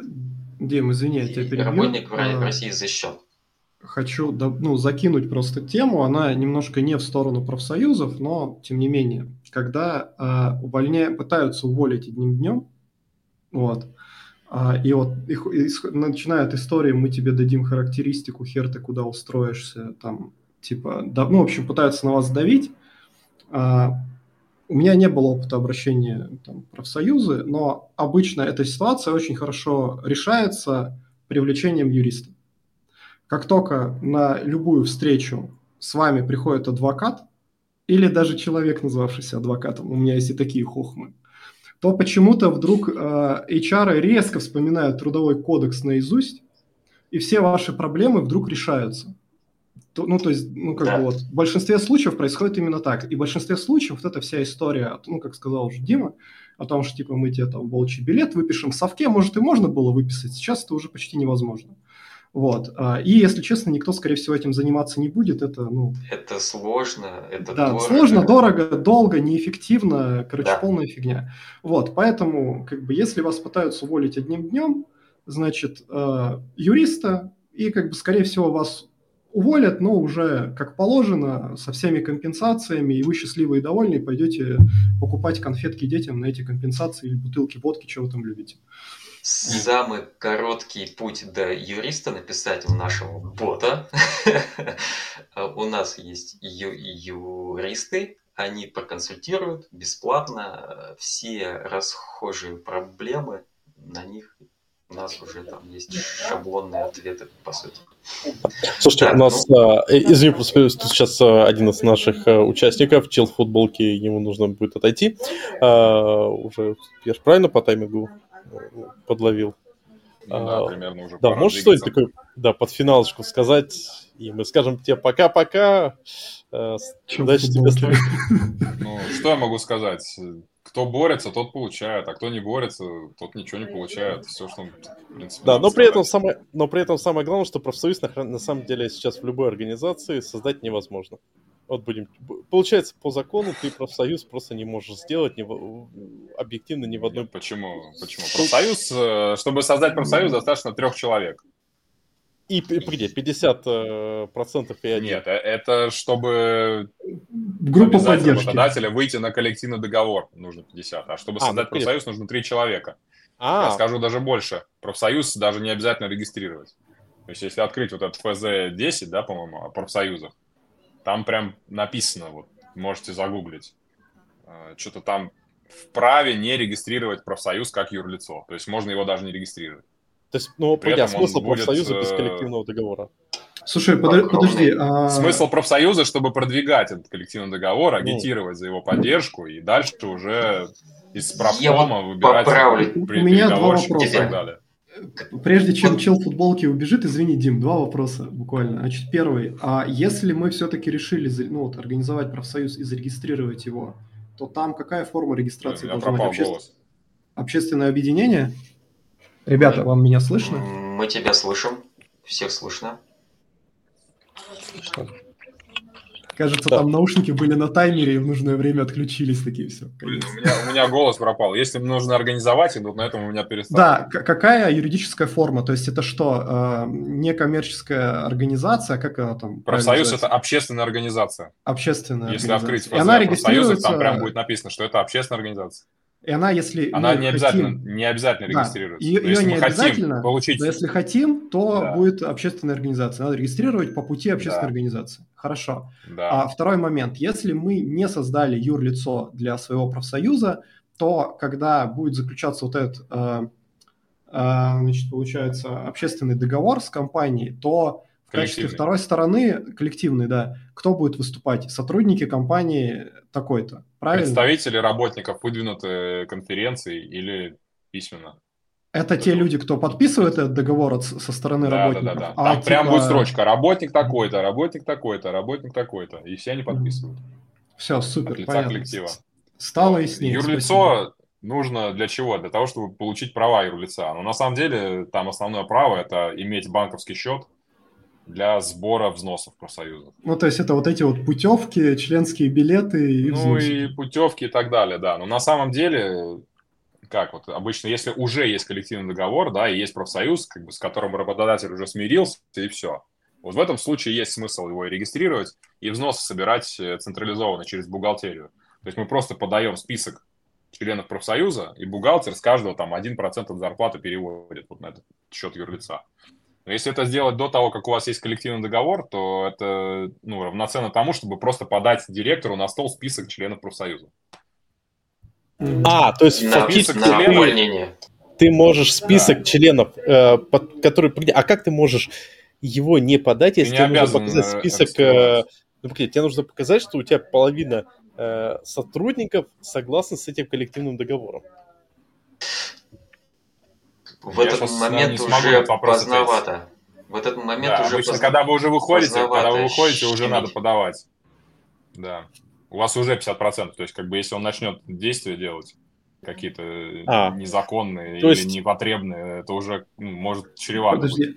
А в законе а, прописано то, что а, работник, вот когда он участвует вот в этой возне а, значит, с профсоюзом за коллективный договор, что он не может, там, не знаю, взять и выборочно из этого пятьдесят один процент уволить нахрен семь процентов, чтобы их стало там не пятьдесят один, а там сорок с чем-то, и все как бы пока там. Это, ну, как-то защищается? Не думаю, что это как защищается. Ну, то есть мы по факту должны быть готовы, что ну, придется это как-то отстаивать или как? Но я здесь, не знаю, для иллюстрации могу аналогию привести. Вот если кто-то, например, идет заниматься спортом, там, бегом, да, например, угу. то спустя неделю тренировок никто не бежит в марафон. Тем более там со скоростью там, пятнадцать-двадцать километров в час. Обычно бегут там три километра, там, не знаю, пять километров, там, двадцать, тридцать, сорок минут.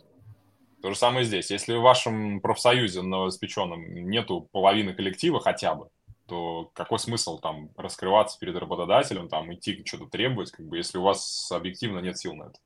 Да, но я если понимаю. Если у вас есть получается... силы, то здесь уже можно... Есть, кстати, и стихийные забастовки. То есть, допустим, можно стихийно просто работу прекратить, но это будет незаконная забастовка. Но здесь, опять же, она незаконная тогда, когда эту забастовку незаконно признал суд. Вот после этого можно сразу разойтись и объявить новую забастовку, опять же, стихийную. То есть, как бы здесь можно постоянно так делать. Работодатель Понятно. сам ну, по себе есть... не вправе признать там что-то незаконным. Смотри, по факту я делаю вывод, что если я хочу организовать, значит, профсоюз, и у меня особо ушлый работодатель, то мне лучше бы, наверное, заручиться поддержкой больше, чем пятьдесят процентов плюс один. Да. Мне лучше Запасом, бы найти конечно, лучше. какое-то подавляющее большинство, чтобы... вот этот ушлый, охреневший работодатель не мог уволить сколько-то процентов, чтобы размыть мою долю и сказать, у тебя нет пятьдесят один процент пока. Вот. Так что это кто там задумал создавать свои профсоюзы, записывайте, ребята. Нужно больше, чуть больше. Не, ну видите, опять же, здесь разговор-то о чем, что пятьдесят процентов – это обязанность работодателя выйти на переговоры коллективные. Mm-hmm. То есть, но по факту надо, чем больше, тем лучше. Но если вы можете додавить, там, не знаю, с тридцатью процентами, там, с сорока процентами, да даже с десятью процентами, если вы можете додавить, допустим, вот вы незаменимый сотрудник, все, вот без вас все станет. Можно и одному идти. Ну, если уверен, конечно. Но вам... одного, один в поле воин. Нет, ну что, остальные потянутся. Как бы у нас люди любят как, типа, ты за кого? Я за наших, а кто наши? Ну, кто победит, те и наши. Если вы побеждаете, за вами люди идут. Да. Слушай, спасибо. На самом деле, очень интересный пункт. И тут я еще... То есть, получается, первое. Гайд. Пошаговый. Первое. Собираемся с дружной компанией ребят, у которых есть запасной парашют и нормальная какая-то защищ... социальная защищенность. То есть, грубо говоря, если ты... Не знаю, у тебя не хватает денег, то, скорее всего, заниматься этим сейчас не очень хорошо, потому что ты, получается, являешься не самым защищенным социальным человеком. А, собираетесь, хорошо так кукучка-могучкой, и по-тихому, никого не предупреждая, значит, формируете коллективный договор. Причем, как я правильно понимаю, что а, данный коллективный договор, он должен быть в первую очередь интерес, интересовать сотрудников. То есть просто сказать, а давайте мы перерабатывать не будем. Если никто не перерабатывает, я думаю, народ такой, ну да, я готов это подписать, но не сильно нужно.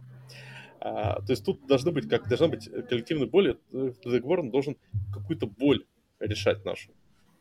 А, и когда мы уже, получается, собрали пятьдесят процентов, мы с ним приходим к работодателю и говорим, ну че, давай. Ну, а дальше уже как-то расписал.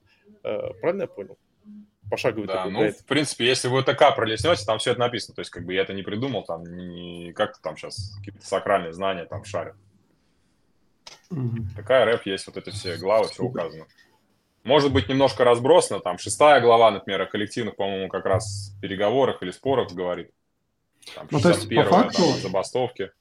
Смотрите, ребята, вот с моей стороны, кажется, самое сложное по факту, это, кажется, заручиться поддержкой э, вот этого процента, потому что, смотрите, у нас как бы, ну, типа, мы, ну, предположим, синтетическую ситуацию строим профсоюз работников компании, да, вот, и как бы вопрос, менеджеры входят в профсоюз работников компании или нет, Или там сотрудник Вася, которому мы недавно дали большую премию, мы когда его начнем агитировать за этот профсоюз, он пойдет наверх стучать о том, что мы вот профсоюз собираем, и профсоюз собирают Гриша, Петя и Иван.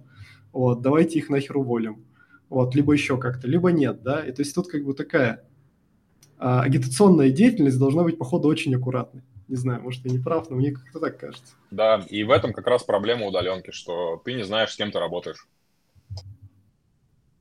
Ты mm-hmm. не знаешь людей, как ты не знаешь, можно ли подойти к нему. Вот идет чел навстречу тебе в офисе, когда ты туда раз в месяц приехал, а ты даже не знаешь, кто он по должности вообще, что это за чувак.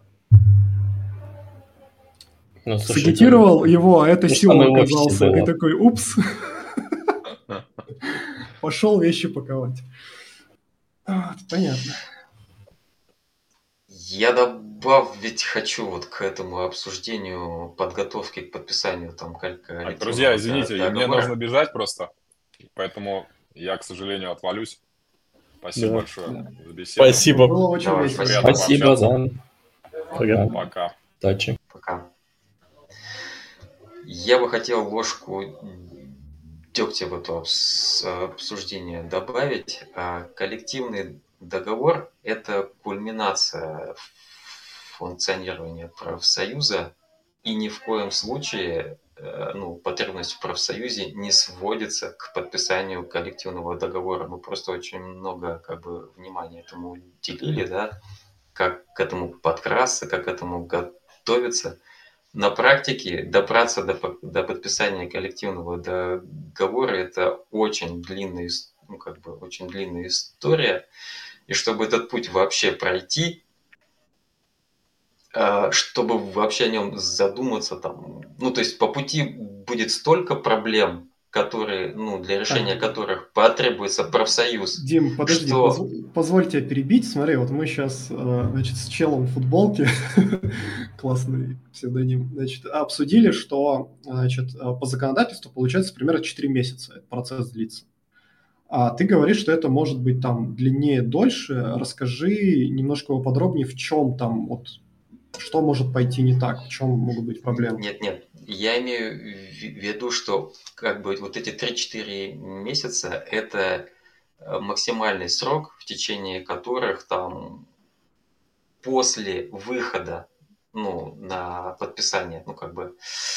После ну, то есть это финальная кульминационная часть, как да. получается, да? Три а месяца перед этим у тебя длинная... Кульминация, ага. да. А перед этим нас ждет несколько лет а, наработки сплоченного коллектива, который не развалится при первом на- наезде со стороны работодателя, который кого-то купит, кого-то уволит, остальных запугает. Вот чтобы...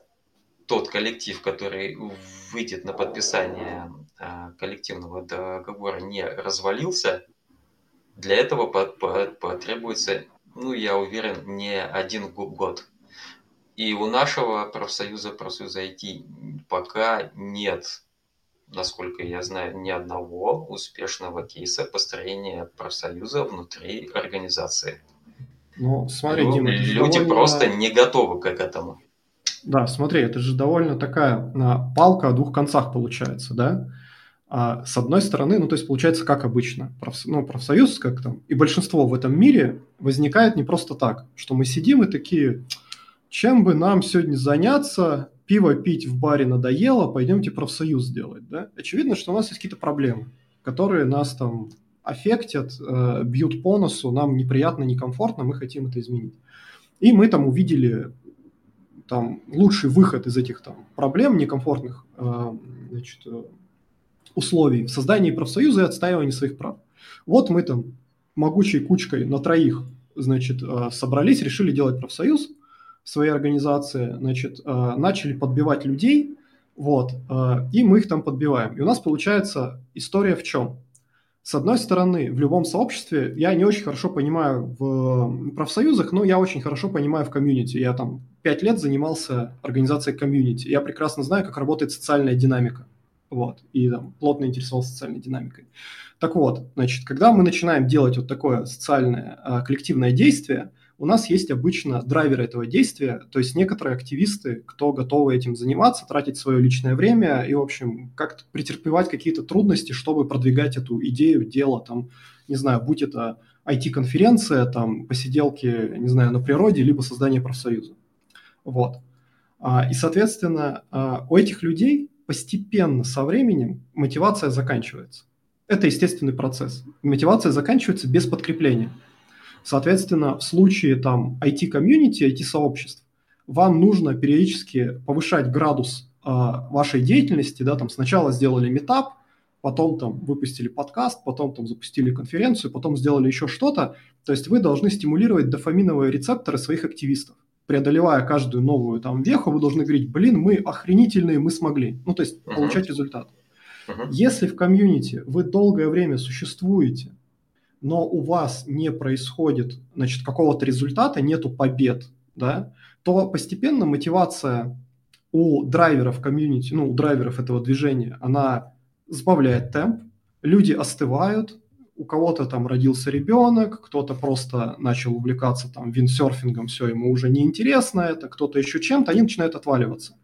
И в итоге, как бы, если все драйверы в комьюнити отваливаются и нету какого-то внутреннего воспроизведения этих драйверов, то есть если вы не находите ребят, не вовлекаете их, они не загораются и не начинают двигать комьюнити дальше, несмотря на то, что вы, условно, там, изначальный создатель этого комьюнити уже устали и, в общем, дома выращиваете котов, вы этим больше не занимаетесь, да. Если этого не происходит, то, как бы, комьюнити постепенно разрушается и умирает, перестает быть активным и как бы рассыпается. Вот я вижу эту проблему с созданием профсоюза. То есть у нас есть вилка какая? С одной стороны, мы вот организовались, у нас есть запал энергии, мы готовы бороться. Мы, значит, начинаем организовывать профсоюз, движемся, тратим свою энергию, силы, объясняем людям, зачем это надо, привлекаем сторонников, сплочаем коллектив, как ты правильно сказал, значит, строим такое комьюнити, которое сможет выдержать вот этот вот э, конфликт с работодателем, да, там кого-то уволят, кого-то купят, кого-то запугают, вот. А, но с другой стороны, для того, чтобы выстроить это комьюнити, как ты правильно сказал, нам нужно время. С другой стороны, а, если у нас нету каких-то кейсов успешных побед, то у драйверов комьюнити постепенно а, остывает запал и, собственно, вся эта деятельность разваливается. Вот как с этим бороться, как с этим быть? Ну, наверное, как ты и описал, ставить какие-то понятные цели. Ну, мы, у нас есть такая статья, что-то там про кулер, не помню. Поставьте сначала очень простую цель какую-нибудь, там, микроволновку в кофе корнер для того, чтобы разогревать еду тем, кто приносит еду с собой, или кулер, если его нет. Добейтесь установки кулера, потом микроволновки, потом там чай на кофе, mm-hmm. вот этот. Э, кофе. Да, Дим, корнер. Смотри, я полностью с тобой так согласен, далее. Что цели должны быть там понятные, достижимые и идти по, там, от простых к высоким, но смотри, как только а, мы придем требовать кулер или микроволновку, не рассекретим ли мы перед работодателем, что мы тут билдим э, профсоюз, и не начнет ли работодатель охоту за нами, чтобы вычислить этих самых драйверов и нахер их уволить просто? Ну, может, конечно, если он очень прошаренный и читал с... наши статьи особенно, но э, как бы... Получается, ну, соблюдать те, кто осторожность будет необходимо. Вот по той ссылке не ходите. А эта я ссылка не для вас. Не а я так, все, короче, Артема мы убираем. Так, все, Артема убрали. Теперь мы можем разговаривать спокойно. И права защищать будет. Камон, чуваки. Мы все знаем. Теперь понятно, почему ты сюда так пришел. Так много вопросов задаешь. Да-да-да. Конечно. Конечно, ну, на какое-то ну, декларирование себя как профсоюза, какой-то организованной единицы, как сказал чел в футболке, вообще никакого смысла не следует, ну, как, никакого смысла нет до выхода на под, под, подписание коллективного договора. До этого времени ну, это просто люди хотят кулер или просто люди хотят да, кондиционер себе в офис. Или они хотят нормальный стеклопакет на окна, чтобы машины им там по мозгам не ездили. Слушай, ну, а, и как, так далее. А как это сделать? Да, да, давай даже так, просто банальная ситуация, закупить нормальную мебель, закупить О, э, да. не самые дешевые стулья, от которых угу. спина болит, а какие-то нормальные стулья. То есть обычно... Ладно, давай честно, у меня всю жизнь это решалось тем, что ты покупаешь сам себе стул, э, приезжаешь на работу со своим ноутбуком и сам работаешь э, в каких-то таких странных условиях. Э, и обычно в, такие вопросы ты отдавал тимлиду, потом тимлид сам куда-то наверх шел, ругался, ни черта не менялось. Ну, то есть, как в таком случае нам нужно сделать? Вот мне стулья в офисе не нравятся, что мне сделать? Договориться еще с несколькими ребятами, пойти сразу к гендиру со словами «дай нам зараза». Давайте я немножко докину к Саше, потому что это реально проблема на самом деле. Ну, вот такое бытовое улучшение э, в офисах, значит, э, своей ситуации. Э, и тут получается какая история? Ты можешь нагундеть о том, что стул как бы стрёмный своему там, не знаю, линейному руководителю, тимлиду, еще кому-то, но зачастую эти чуваки имеют около нулевое влияние на стулья. Вот. И как бы чуваки, которые находятся, ну, типа, на, ну, вот в том месте, где они могут повлиять тебе на стулья, зачастую находятся, ну, довольно далеко. Вот. И пока ты один, как бы, маленький, э, бегаешь, воняешь, что стул неудобный, ты туда, в, эти, в этот кабинет, скорее всего, просто добраться не можешь. Потому что он завален вот. стульями. Да, он завален Нормально. классными, красивыми стульями, от которых не болит спина. И зачастую ты можешь, короче, пойти поныть э, ребятам, которые ровно в таком же положении, сидят с тобой ровно на таких же стульях, короче, и им так же ровно, короче, стрёмно, и они так же ровно ничего не могут сделать. И получается, чтобы, ну, тут опять вот эта дилемма, чтобы попасть в кабинет, где ты можешь, короче, ну, накапать на мозги, тебе либо нужно очень сильно пушить всех и надеяться, что они вот так по цепочке друг друга пропушат, и, наконец, кто-то таки придет и скажет: «Иваныч, твою мать, да купи ты пацанам нормальные стулья, они уже мне всю плешь проели своим нытьем», да? А, или как бы тебе нужно реально представлять какую-то силу, чтобы тебя туда пустили, окей, тебе нужно создать профсоюз. Вот. Нет, опять же, повторимся, ну, профсоюз, он с, с, с возникает в тот момент, когда не то что трое, а двое человек вот посмотрели друг на друга и решили действовать вместе. Они профессионалы в одной области, и они образовали союз. Вот тебе и профсоюз. Регистрировать это не обязательно, вот, поэтому... А- Ну, как бы светиться в этом плане совершенно нет никакой технической необходимости. Как действовать там в данный конкретный случай с какими-нибудь стульями? У меня есть только негативный опыт. Я себе так стул и не выбил нормальный. Да, да, да, тогда, когда пытался. На последующих работах это было просто ну, иди купи и возмести потом через бухгалтерию.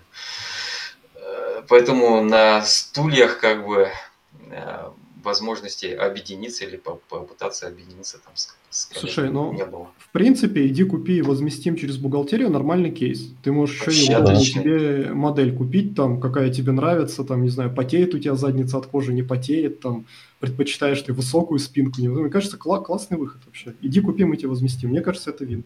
Ну, да, это вин, это тот вот первый шажок, который показывает там остальным, тем, кто пришел там из других мест, и у которых и кого раньше посылали со стульями, да, они говорят: о, а что там можно было? Оказывается, если а, ну, предложить работодателю там учесть этого твои интересы, он может по, по, по, пойти навстречу. То есть это успех в отстаивании своих прав. Крохотный, но успех. Ну, а дальше это уже фантазия. То есть тут каких-то рецептов универсальных не дашь. Берешь следующую цель, ставишь, придумываешь стратегию ее достижения и двигаешься к ней. На и самом деле... Либо, гляди, сейчас, Артем, и либо достигаешь успеха и делаешь еще один шажок, да, по тропинке уст. ну, каких-то успехов, либо нас шлют лесом, и мы оказываемся в ситуации, когда мы потребовали, ну, очевидного улучшения условий труда, ну, например, кондиционер, да, или те же удобные стулья. А нам говорят, идите-ка нахер. После этого уже, ну, у многих, ну, у кого-то, окей, у кого-то возникнет готовность, ну, там, ну, как же так? Вообще-то это вполне разумное требование, почему его не выполняют? Это создает почву, основу для объединения и дальнейших действий. То есть тут нет плохой дороги, все пути ведут к усилению профсоюза. Спасибо, Дим. Смотри, у меня был успешный кейс, я вспомнил сейчас один успешный кейс не со стульями, с мониторами. Вот. Там чуваки сделали следующим образом. Там, короче, не нашелся чувак, который, короче, набрался смелости, чтобы пойти требовать нормальные моники, но он, короче, подговорил всех своих коллег и еще несколько команд рядом. Там в конторе был, типа, опросник ежегодный, ну, типа, обратная связь. И они, короче, всей толпой написали в этом опроснике, что моники говно, глаза просто вываливаются. Ну, что-то такое, короче. Классно, вот. Отлично. Просто, просто всей толпой, короче, и они это писали два года подряд, или там, или, э, я что-то не помню, по-моему, или, ну, короче, они точно писали два раза, я не помню, как часто у них это был опросник, то ли раз в год, то ли раз в полгода. Вот, и, короче, со второго раза, когда они это написали, им, короче, пришли и поменяли все, ну, моники, всей компании поменяли моники, короче. Вот. Так вот что, в принципе, есть позитивный кейс. Вот. Ты, тот, ты только что предложил решение, которое я бы вот из головы не придумал. А люди на месте, вот, они могут, да, проявлять большую фантазию в том, как добиваться отстаивания своих прав. Слушай, а вот это классная тема. И тут я бы хотел подвести под другой, не менее интересный момент, а именно профсоюз курильщиков. Вот представь себе, ты работаешь, к тебе подходит чувак, такой подходит, такой, пс, пс, нас, мы тут организуем профсоюз, профсоюз делаем, так, так, так, так, смотри, мы организуем профсоюз, сейчас мы будем брать моники для всех нас. Брать профсоюз. Моники, это прозвучало как брать банк просто. Ну, да, сейчас будем сейчас брать будем, моники. Мы сейчас будем нагибать, возьми чулок на голову, нагибать, надеваем, короче, с нами. Там, нагибать нашего работодателя, вот чтобы он все моники нормальные поставил. Это вообще, э, а ты такой сидишь, такой, мне моник подойдет. И сразу возникает вопрос, то есть тебе я тут где-то подпишусь, какой-то там общей петиции в духе, э, что... Или я вот вместе всей компанией... Ваня, я тебя случайно заметил, потому что ты, похоже, что-то уронил. Да. Да. Так вот, э, я тут вместе в офис пойду с плакатами э, к начальству со словами, значит, при... начну участвовать в этом движе, а, а оказывается, это сделаю просто, чтобы, там, не знаю, удовлетворить какие-то хотелки другого человека. Как распознать профсоюз курильщика, который пытается заниматься всякой фигней, какие есть какие-то антипаттерны, что типа эти ребята, ну, не крутые, а какие-то не крутые ребята. Ой, мне кажется, это, то, это тоже. Мы уловим какого-то неуловимого Джо. То есть это люди, которые заморочились организацией профсоюза, и лучшее, что они могли придумать, это начать приходить с какой-то фи- фигней к остальным, да, бесполезный, и, э, ну, и выносить им мозг, там, не знаю, на самом деле решая какие какие-то свои личные. Ну, давайте хотелки. Далеко ходить не а, надо. Ну, давай. Нет, давай далеко ходить не Дим, надо. Дим, смотри, Помню, Саша, извини, я тебя перебью. А, просто почему мы как бы это обсуждаем, да? Мы же это обсуждаем не просто так. Вот, очевидно, что в, Рос... ну, в РФ сейчас, да, очень мало или, может быть, даже нет, аккуратно я скажу, функционирующих полноценно профсоюзов. У нас номинально профсоюзов очень много. Есть профсоюз летчиков, есть профсоюз учителей, есть профсоюз врачей, но там мы смотрим на профессии этих людей, да, читаем новости, и мы узнаем, что там где-то учительницу уволили за синий цвет волос, или то, что она, о, не дай бог, господи, в Инстаграм сфоталась, э, значит, в купальнике в Турции, когда она отдыхала, потому что дети не должны знать, что у нее, блядь, есть сиськи, извините. Вот, теперь они узнали, это катастрофа, срочно ее нужно уволить, да? Как бы э, там... Мы прекрасно знаем, какие замечательные зарплаты у наших учителей, о том, что, чтобы хоть как-то выжить, они вынуждены работать очень сильно сверхурочно, набирая классные часы, дополнительные да. там штуки, штуки, штуки, и, ну, в общем, плохо все у ребят, им нужно бы улучшить условия труда. И у нас есть номинально профсоюз учителей еще с советских времен, который делает примерно ноль. Вот, но при этом многие учителя продолжают платить какие-то взносы, пусть там и по тридцать рублей, или там сколько они сейчас стоят. Вот. И многие сейчас, ну, ребята из ай ти в том числе, у них есть там где-нибудь там тетя-учительница, там мама-врач, еще что-то, они смотрят на эти все профсоюзы, и у них как бы, ну, на примере вот этих профсоюзов сразу возникает негативное впечатление, что это какие-то ребята, которые собирают какие-то деньги, занимаются какой-то непонятной херней, а помогли там моей тете, маме, там, папе, еще кому-нибудь ровно на ноль. И тут ко мне приходят челы и начинают говорить, челы в футболках и не только, значит, приходят и говорят, типа, давайте сделаем ай ти-профсоюз. И вот этих ребят, у которых есть, ну, взгляд на вот этот негативный опыт, первая реакция, ребята, идите в жопу. Нет. Да, так и происходит. Ну, что с этим можно сделать? Мне кажется, это ничем не отличается от любого другого, ну, как, любой другой сферы с институтом репутации. Пока данный конкретный профсоюз не, не, да, именно данный конкретный профсоюз не зарекомендовал себя достаточно широко как э, способный, ну, как как-то действительно помогать и заниматься делом, а не собирать там по одному проценту от зарплаты на путевке. Ну да, ничего объективно с этим не сделать.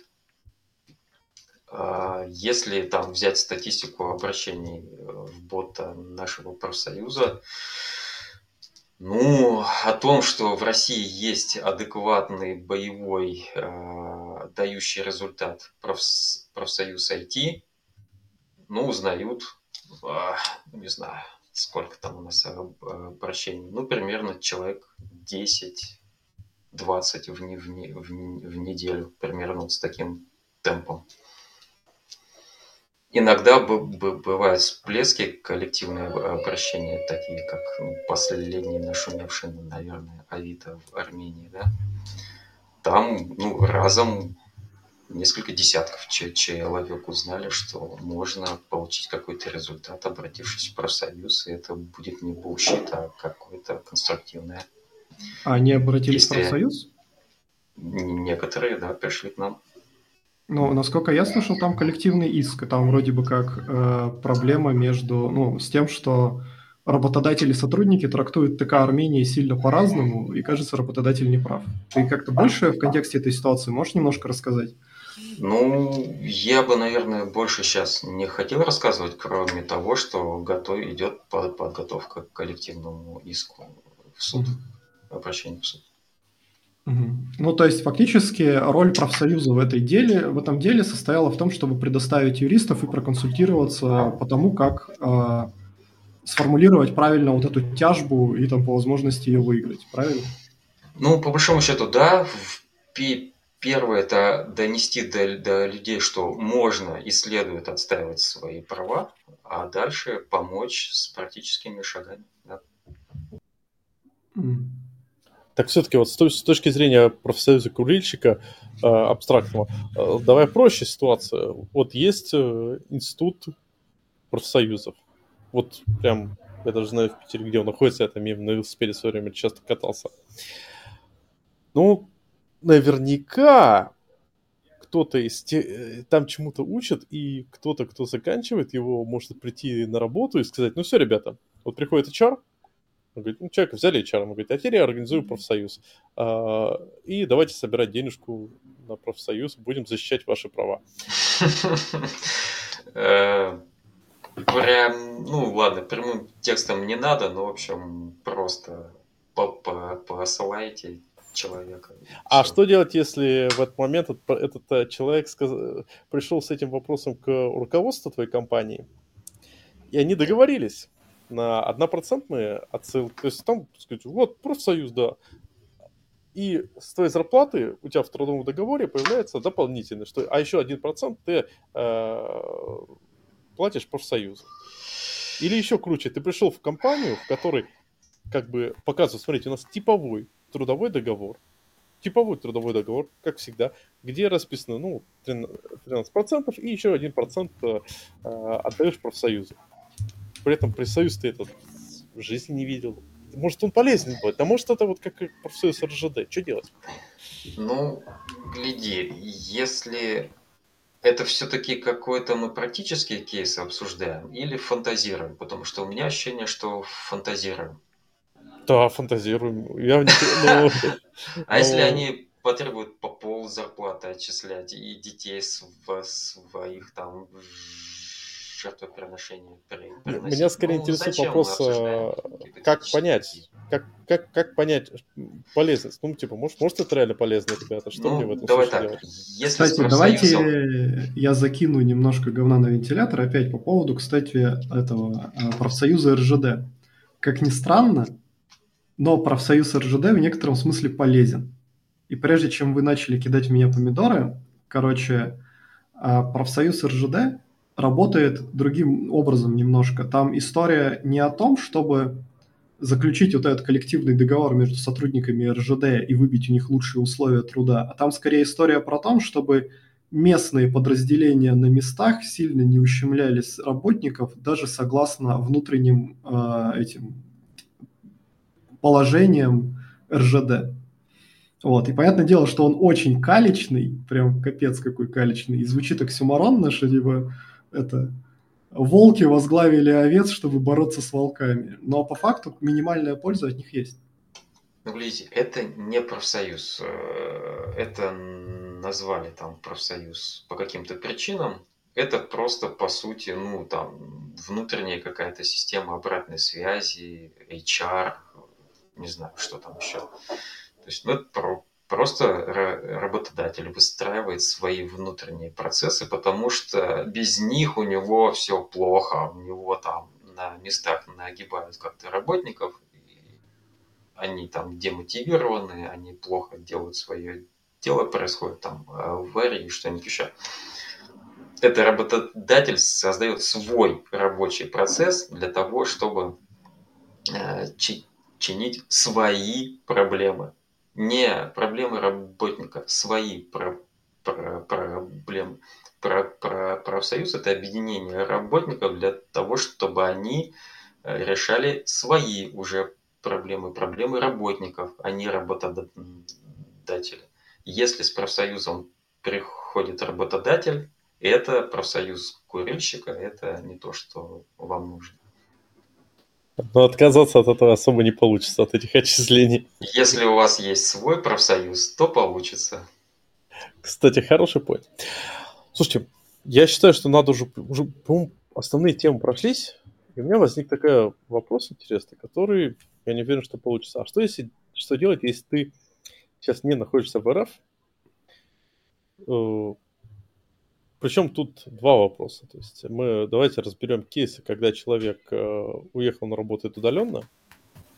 Ну и кейсы, когда человек работает на иностранную компанию. Есть ли какие-то, э, ну не знаю, там советы, вот работаешь ты где-нибудь там в США, в Германии, э, в Сербии, где угодно, и чувствуешь, что у тебя твои как бы...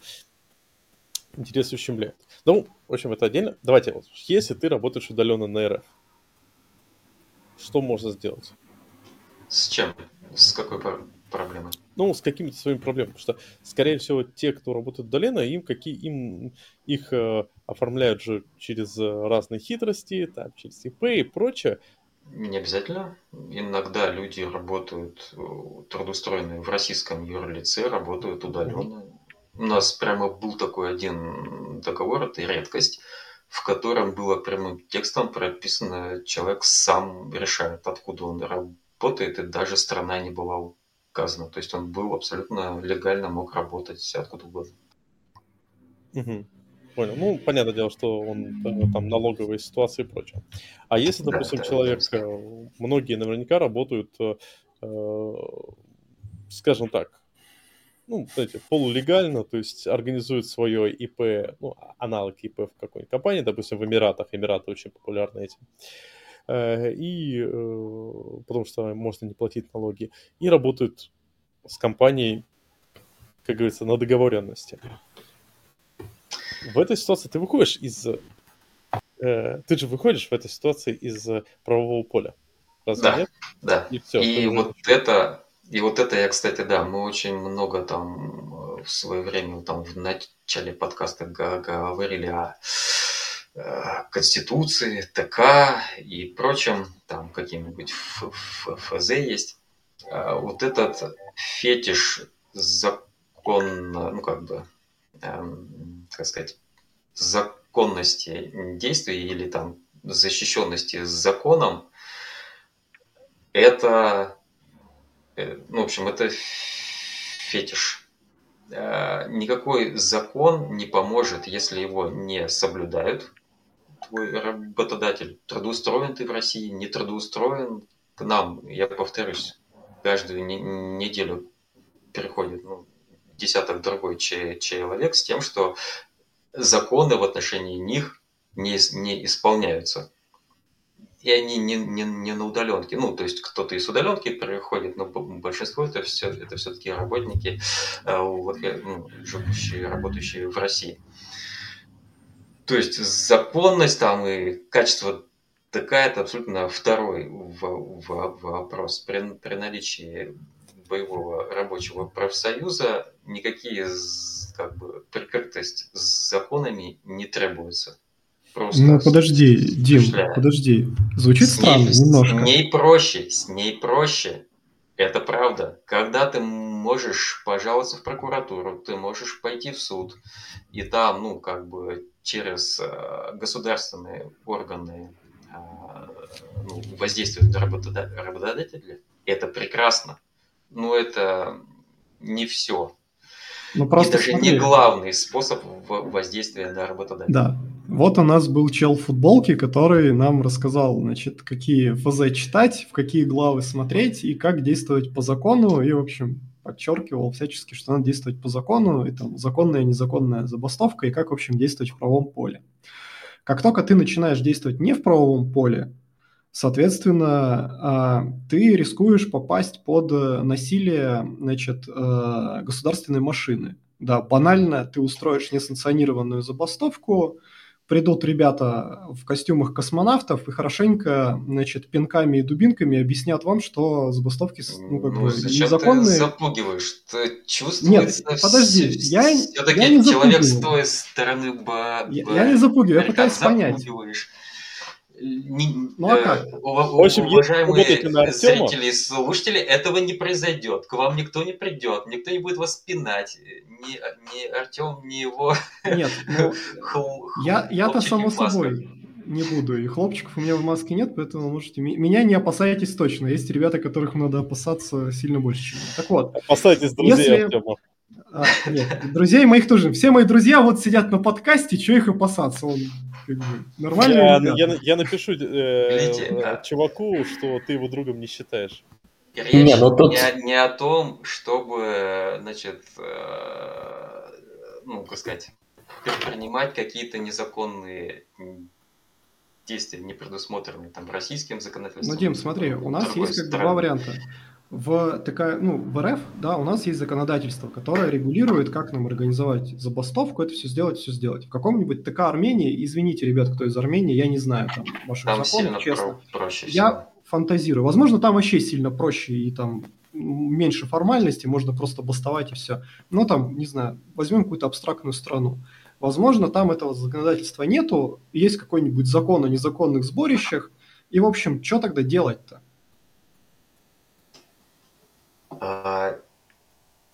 Сплоченный коллектив он может заставить работодателя пойти себе навстречу, вне зависимости от того, есть для этого в законах соответствующие положения или нет. Классическим, наверное, примером является итальянская забастовка, когда люди просто начинают упарываться по работе, по регламенту. Неважно, в какой стране мира это происходит. Слушай, а вот, кстати, насчет итальянской забастовки. Тут сразу возникает вопрос. А, ведь итальянская забастовка, она требует нормальный регламент, нормальные кей пи ай. И самое главное, итальянская забастовка разрушается в том случае, если у тебя... Этот, сам, сами участники итальянской забастовки себя раскрыли. То есть, по факту, тебе для проведения Каким нормальной итальянской образом? забастовки, ну, спис, ну, типа, вот кто-то знал, что вот эти ребята занимаются итальянской забастовкой. Нет, ни, никаких проблем. Из последних примеров, которые я знаю, это забастовка, ой, скажите мне, Московский метрополитен.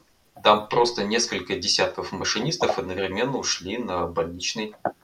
Все по закону, все по регламенту. Но при этом... Как Куда бы... они взяли больничные листы? Ой, это тоже не проблема. Как идешь там с температурой в поликлинику. Надул, а температур... что... Градусник нагрел. Да, да что, маль... Маль... в детстве так не делал. Лампочки, а... лампочки да. и градусник.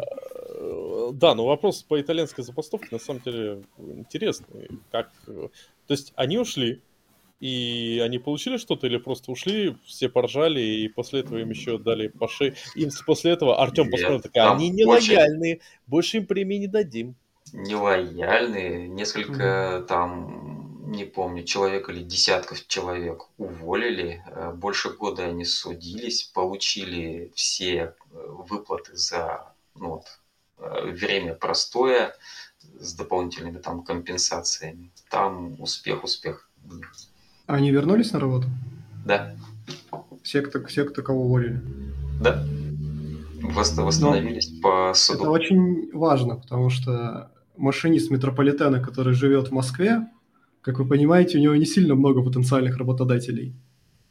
Поэтому то, что да. чуваки смогли объединиться и такое провернуть, уважение ребятам. Ребята прям на яйцах. Это, да. кстати, важный момент. Слушайте, это очень важный момент, потому что мы привыкли, что у нас вот такой большой разброс. Пойду там устроюсь в одну компанию, в другую компанию. Но разброс стал меньше заметно. Так. Везде. Вот. Да. вот, возможно, создание профсоюзов и будет стимулироваться ввиду этого. Уже как бы это, проголосовать ногами стало слегка сложнее. Не нравится это. Здесь вы меня не любите, и стул у вас не красивый. Пойду в соседнюю лавку, там стул ну, красивый. Ну да, особо не попрыгаешь уже. Ну, я вообще никогда не прыгал. У меня за тринадцать лет было три работодателя. Бля, ну, вот, поэтому... Вань, у меня больше. И про лояльность рассказываю тут я. А это вот все, а вот все такие прыгуны, вы такие попрыгали, попрыгали, потом такой, мне нужны лояльные работники. Так, почему моя задница еще не, не ну, вылезла? Ну, почему она не блестит? Ну, ну, достаточно Саша, часто меняли работу, сейчас это тяжелее стало. Вот, да. а, а жить-то хочется нормально. Поэтому, ну, вообще, я просто тут подумал, вот, тяжело представить себе итальянскую забастовку в ай ти. У нас регламент. А, и проблема, да, проблема с регламентом, потому что... Ну, так это же быть, прекрасно, так это же прекрасно. Нет регламента, как тебя, как тебе статью прописать, ну, сделать тебе...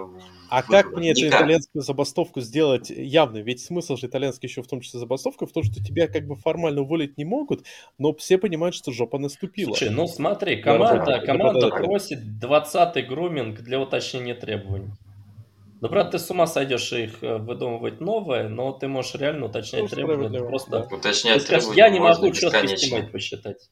Вот, ну, давайте да. еще груминг сделаем, мы хотим снова послушать требования. Ну, правда, понимаете, в этом случае э, я, я просто считаю, что на самом деле менеджер, он не всегда тебе враг, он э, коллега, который на одной стороне. Спасибо, Ваня. И по голове, по, ну, как сказать, страдать здесь будет менеджер, а не высший руководство. Менеджер, он как бы ничего не решает, он просто будет лишний раз слушать, рассказывать Менеджер в этой ситуации сможет просто быть проводником но, но, но. сообщения Если... наверх о том, что мои да, тут да. итальянскую забастовку да. устроили. Это максимум, что он может сделать, поэтому можете его не ненавидеть. Есть как бы дерево, дерево иерархии, и он поможет это как-то транслировать наверх, да, в крайнем случае. Мне кажется, ну, может быть такая ситуация, да. Но... Тяжело представить, потому что плюс ко всему а, как бы есть еще клиенты, которым надо что-то отгружать. Клиенты начнут стучать. Ну, я имею в виду в аутсорсе, либо если это будет не аутсорс, это будут там, не знаю, юзеры, да, которые хотят увидеть стори, там какой-то а, контракт или еще что-то у компании есть. Это тоже будет как, как рычаг. А, ком, а, а команда, ну, говорит, что мы вот мы здесь вообще ни при чем, да, мы такие маленькие, просто мы, хотим требования точить. Но... сил, просто, да. Да, да, да. Но Слушайте, смотрите, тут такая ситуация интересная, тут, конечно, палка о двух концах. Но, с другой стороны, представим себе, что это некий стартап.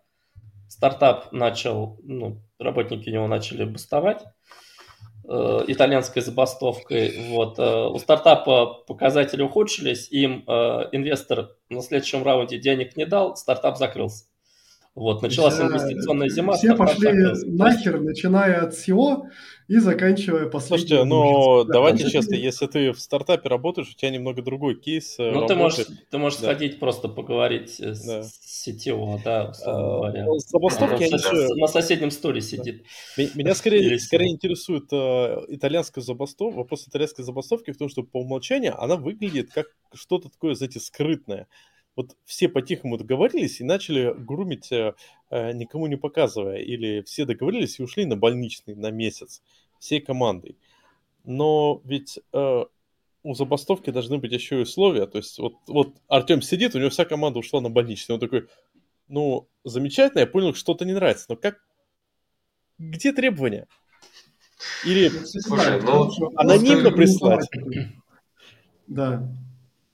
То есть, очевидно, должно быть, ну, как бы предложение, отказ и действие. Да. Если сначала да. пошло действие, то как бы, ну, а, а где, на что соглашаться, чтобы оно закончилось?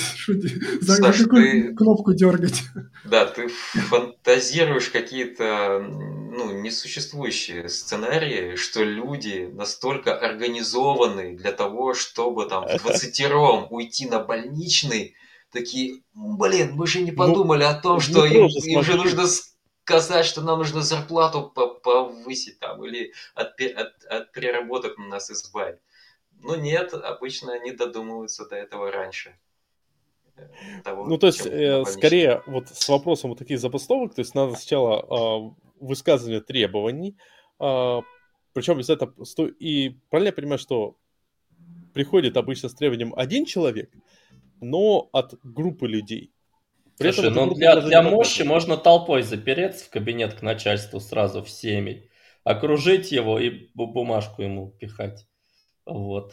Правда... Причем, причем разные люди пихают разные бумажки. Одна пустая, другая тоже пустая, а в третьей что-то да, есть. Ну, не так, ну, знаешь, там, кто это сунул? Кто собира... из вас? Собирается толпа, самый смелый выходит, вручает бумажку, и они убегают, пока не начали их в лицо узнавать, начальство увольняет. Вот, тут...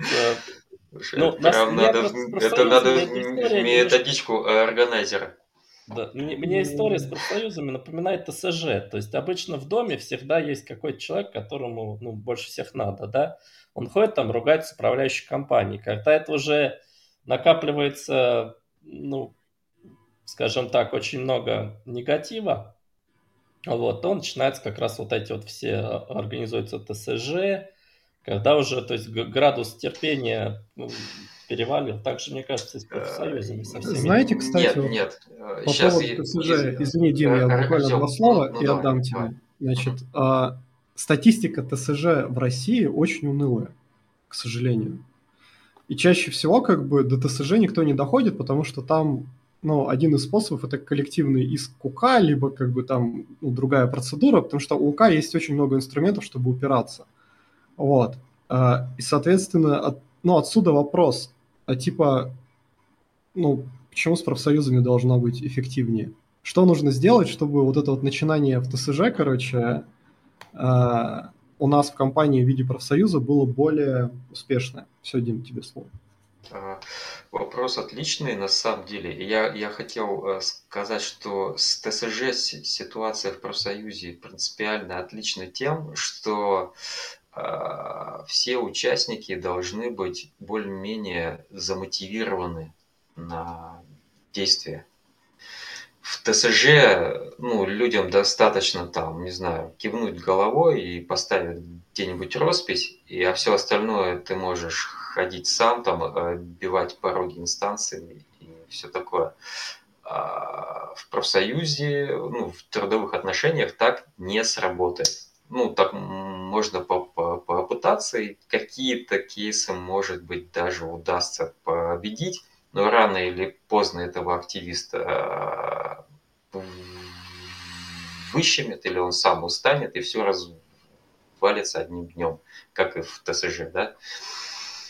Поэтому для того, чтобы профсоюз был дееспособный и чтобы у активистов и, что, и чтобы риск для активистов был ми- минимизирован, необходимо, чтобы актив был достаточно обширен, чтобы это было именно коллективное действие, а не один кто-то, у кого шило задница.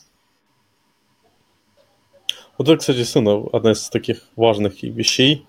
А, так, слушай, вот там хотелось поговорить. Угу, да? Саш, еще буквально одну мысль вот на вопрос да. Артема. Отвечая, да, как сделать так, чтобы ну, как бы, в профсоюзе получилось иначе, чем в, ТС, в ТСЖ. Для этого необходимо добиться, чтобы были другие активисты. Если этого не будет, можно даже не, не, не начинать.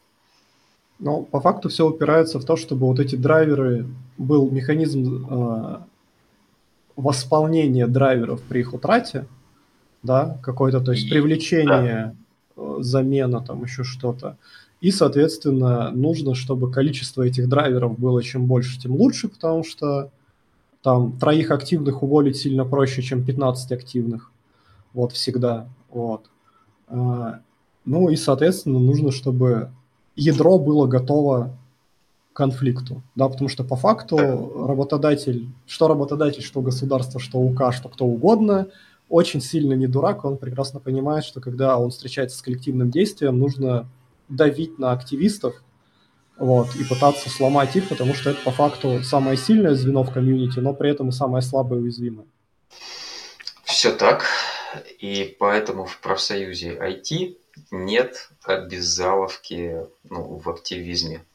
Только те, кто готов сами что-то делать, они что-то делают. Это формирует коллектив людей, которые, ну, готовы предпринимать какие-то действия. Они просто плывут по течению, ну, как бы идут за теми, кто ведет. Кстати, Саша, а вот вы помогаете ребятам, которые, допустим, работают не в российском, э, не в российских ай ти-компаниях, допустим, в Сербии? Да, если мы можем. Если к нам обращаются на русском языке и вопрос касается российского законодательства, то, конечно... Не, ну а если человек, допустим, в Сербии, то есть ну, он ну, работает ну, в сербской компании? Надо юриста иметь. Ну, это проблемно тем, что, да, вот тот же кейс в Авито в, в Армении, он очень осложнялся тем, что у нас нет армянского юриста, мы искали, и это было там непросто. Вот, по, по-моему, у нас вышло недавно, едва ли не про Сербию статья, то есть кто-то раз, раз, разбирался, и юрист не юрист, но, по крайней мере, человек подкованный в ТК сейчас в профсоюзе есть. Как минимум один, опять же. Ну, тут я, я вообще хотел э, просто сходить к юристу проконсультироваться. Не то, что у меня какой-то вопрос был по налогам, потому что непонятно было, как мы их будем платить. Тут есть просто что там налог типа на богатство. Вот. В результате его не пришлось платить, но на тот момент хотел просто сходить либо к бухгалтеру. Э, на самом деле тяжело найти юриста. Ну, вот, потому что очень большой запрос на них. Потому что очень много людей сейчас приезжает, открывает компании, конкретно вот на такие вопросы по поводу налогов, там очередь на специалистов. Ну вот, ну можно найти было бы, наверное, но как-то сказали, сейчас как вот найдем юриста, там потом так, в общем, ничего не сказали. Поэтому это, это не так просто. Наверное, по трудовому спору можно найти, но э, как бы проблема языковой барьер, плюс... Э, но именно, то есть, русскоговорящих тяжело найти, да, получается? Ну, русско- и англоговорящих. Ну, с англоговорящими тут проблем почти нет. Я думаю, человек с высшим образованием знает английский. Вот. Но, опять же, юридические термины тяжело переводить. Правда, они ну, очень похожи на русский, ну, например, там, не знаю, физичка лица, там, правно лица, физическое. Ну, понятно, лица, что лица, может быть что-то. Все похоже, и у тебя даже может быть там си один английский, но, камон, как бы, вот в таких стрессовых ситуациях все-таки лучше общаться... Ну, в незнакомом домене лучше все-таки на родном общаться. Это ну, просто... русскоговорящих вообще, не знаю. Ну, а, а на них реально очередь. Там они расписаны, как, как лучшая дама на полу. Очень надолго. Слушайте, давайте пройдемся, потому что я прям подготовил список э, топиков. Зато почитал статьи, которые в, в Reunion лежат. Э, э, много, кстати, очень интересных статей. А по... стандартным вопросом, который возникает у тебя, когда... Ну, как, как, что, конечно, стандартные проблемы. И первая проблема – овертаймы. Вот э, что делать, если на работе постоянно овертаймы? А ты не хочешь. Значит, что ты не хочешь. Прикол. В смысле, это не я, типа, work-life balance, я знаю, что это даже вредно для работодателя.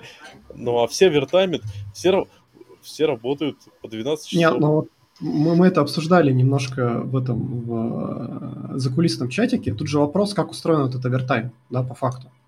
Давай так, а. стандартный овертайм. Есть начальник, ага. э, он работает, неважно, как он это делает, но он работает сорок восемь часов в день. Ну, то есть, грубо говоря... все знают, что он начальник, с Марса, а, где у нас начальник, сорок восемь а, часов длятся. Да, да. Давай так, что начальник Виньямин работает с восемь утра до двух часов ночи. Что ты, он всегда там на почте, всем пишет, вот все это время, короче, все, значит, начальник Виньямин работает. Если это в офисе, mm-hmm. то на, все, все, вот ты приходишь, все овертаймят. Это так принято. Но если я не хочу так делать, что мне делать? Уходи я же потеряю лояльность компании. Ну, мне Нет, нравится, подожди, компания хорошая. Ну, уходи домой просто, все. Какие проблемы? Вовремя Понимаешь? Уходишь домой, а если тебя пытаются потом уволить, ну, начинаешь биться, обращаться а, в суды. Окей, а что делать, если коллегам? Мне после этого Артем премию не выплатит? Вот всем выплатит, кто овертаймил, а мне не выплатит. Ну, приди ко мне и скажи: Артему, почему ты мне не выплатил? Артем вот. Тебе скажет, ты плохо работал.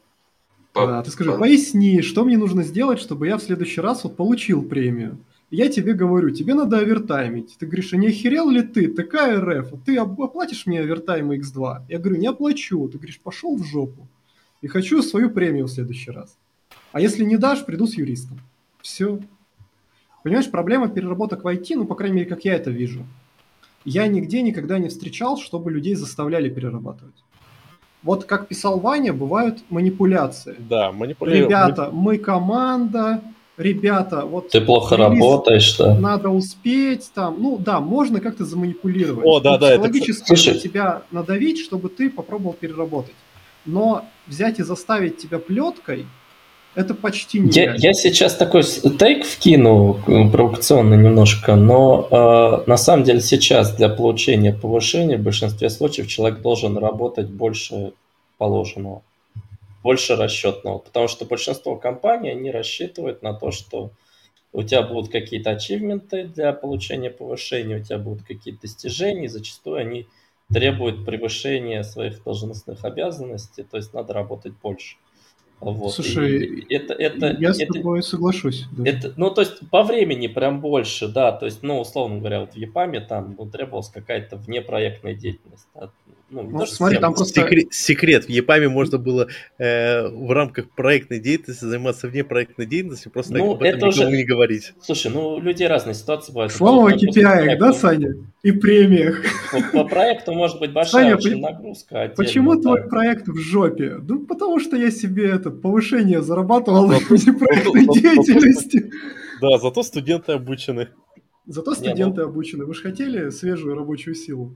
Ну, да, да, да, случае, вот, пожалуйста. Ну, я говорю, получается, ну, понимаете, это звучит, по идее, красиво, да, то есть у нас мы, ты должен всегда при, при, при, превосходить, как бы, ожидания тебя, вот, и, возможно, действительно, чтобы получать повышение, нужно, ну, ну, где-то инвестировать, условно говоря, свое время. Но вопрос в том, что, понимаете, когда э, у тебя очень сильная инфляция в стране, вот, то получается тебе просто, чтобы не терять в уровне жизни, чтобы, грубо говоря, не худеть, не экономить на еде или там еще на чем-то, тебе нужно работать внеурочно, чтобы получить повышение. Вот, mm-hmm. вот такая ситуация уже не очень красиво выглядит. Слушай, ну в целом я с тобой соглашусь, только я, смотри, добавлю, что обычно это не единственный способ получить повышение, но это самый простой, ну, для работника. Самый простой – это все-таки пойти поискать оффер на стороне. К сожалению, для... Артем обидится. Артем для... обидится. Ну, вот, если... К сожалению, для ай ти-индустрии самое простое – это пойти за оффер в соседнюю контору. На самом деле, Поэтому... Дима прав. Вот Дима стопроцентно прав. Но если мы говорим именно о том, чтобы расти внутри своей компании, ну, тот кейс, что мне здесь все нравится, вот, хочу это, вырасти в эс и о и яхту свою заиметь когда-нибудь именно в этой компании, вот такая у меня дурацкая идея, то зачастую... Погоди, в вашей компании эс и о не имеет яхт, ты говорил? Нет, не имеет. Вот, но мы предположим, что это и пам. В и пам, наверное, у эс и о есть яхты, я не знаю. А может и нету. Если нету, извините меня. Блин, надо вот. погуглить. Значит, вот, то как бы самый простой способ – это действительно просто джобать еще больше и типа выдать больше результата. И, не, типа, там, это не работает. Там самый простой способ – это вот к вопросу, а почему проект в жопе. Вероятность попадания проекта в жопу никак, ни хрена не коррелирует с тем, насколько много ты в него вджобываешь.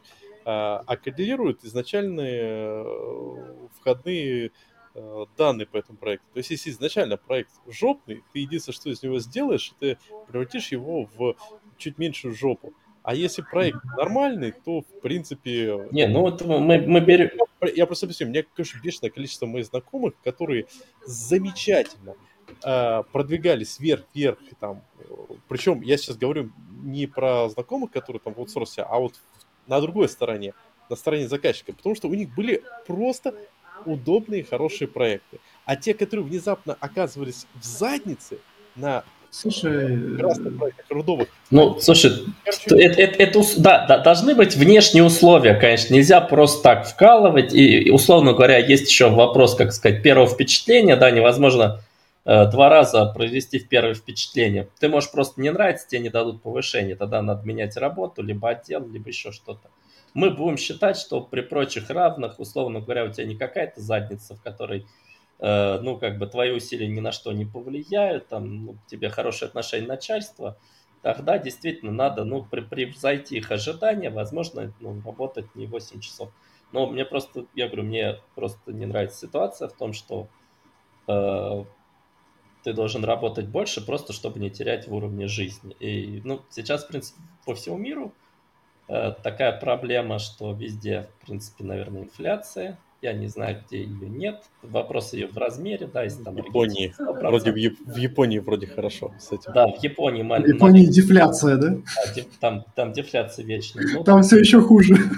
Да, в Японии. Слушайте, но в любом случае, то есть, вот люди на самом деле за это не борются, за то, чтобы им, ну, условно говоря, индексировали там зарплаты или еще что-то. Это я... грустно. Бороться за это можно и нужно. Ну вот, да, да, даже общественное мнение такого нет. То есть общественное мнение, оно работает так, что... Ну, дискурса такого нет. То есть меняй работу. Да, ну, то есть, видишь, как бы это либо паши больше. Это просто, ну, хорошо работало. Вот. А, у нас же сейчас... Оно почему хорошо работало? Потому что компенсировалось тем фактом, что люди меняли работу. А результатом этого стало, что... Как я а, это и говорю, что хорошо двадцать, работал. Давай проще. двадцать, двадцать, да, да, двадцать лет назад вот сейчас многие просто говорят, что двадцать лет назад, э, ну, типа, реально многие смотрели, чтобы человек на предыдущем месте проработал, э, проработал пять лет. Я это слышал от какого-то бешеного количества людей, которые знаю лично. Что говорю, что, типа, вот, как-то там в э, нулевых было важно, чтобы человек на, проработал там пять лет. А, а сейчас это проблема. Да, сейчас только пять лет. Не, но... сейчас уже, уже не, не эйч ар поражает, сейчас они такие говорят, ну, сейчас вот люди, которые пять лет проработали, они намного лучше для работодателей выглядят, их резюме, ну, для клиентов, рекрутеры, чем, ну, я не понимаю, как это работает, потому что до этого они, наоборот, говорили, что те, кто, типа, работал больше пяти лет, они, как бы, на них клиенты смотрят как ненормально. Но там, это, ладно, видишь, это есть, есть промежуток, видно, у каждого рекрутера есть он свой. Но пять лет и один месяц. Ну, типа того, да. Ну, условно, ну, короче, если тебе, ну, как бы, приносят резюме, в котором чувак на одном месте работы проработал пятнадцать лет, то у рекрутера обычно идет мысль, что он не востребован и нахер никому не нужен. Потому что у нас рынок труда, как бы, когда все друг к другу там в гости ходят, сотрудники туда-сюда бегают в офисы, как бы, ну, это вот реальность э, недавняя совершенно, да. И если у человека резюме не похоже на этот паттерн, то он, ну, с ним что-то не так.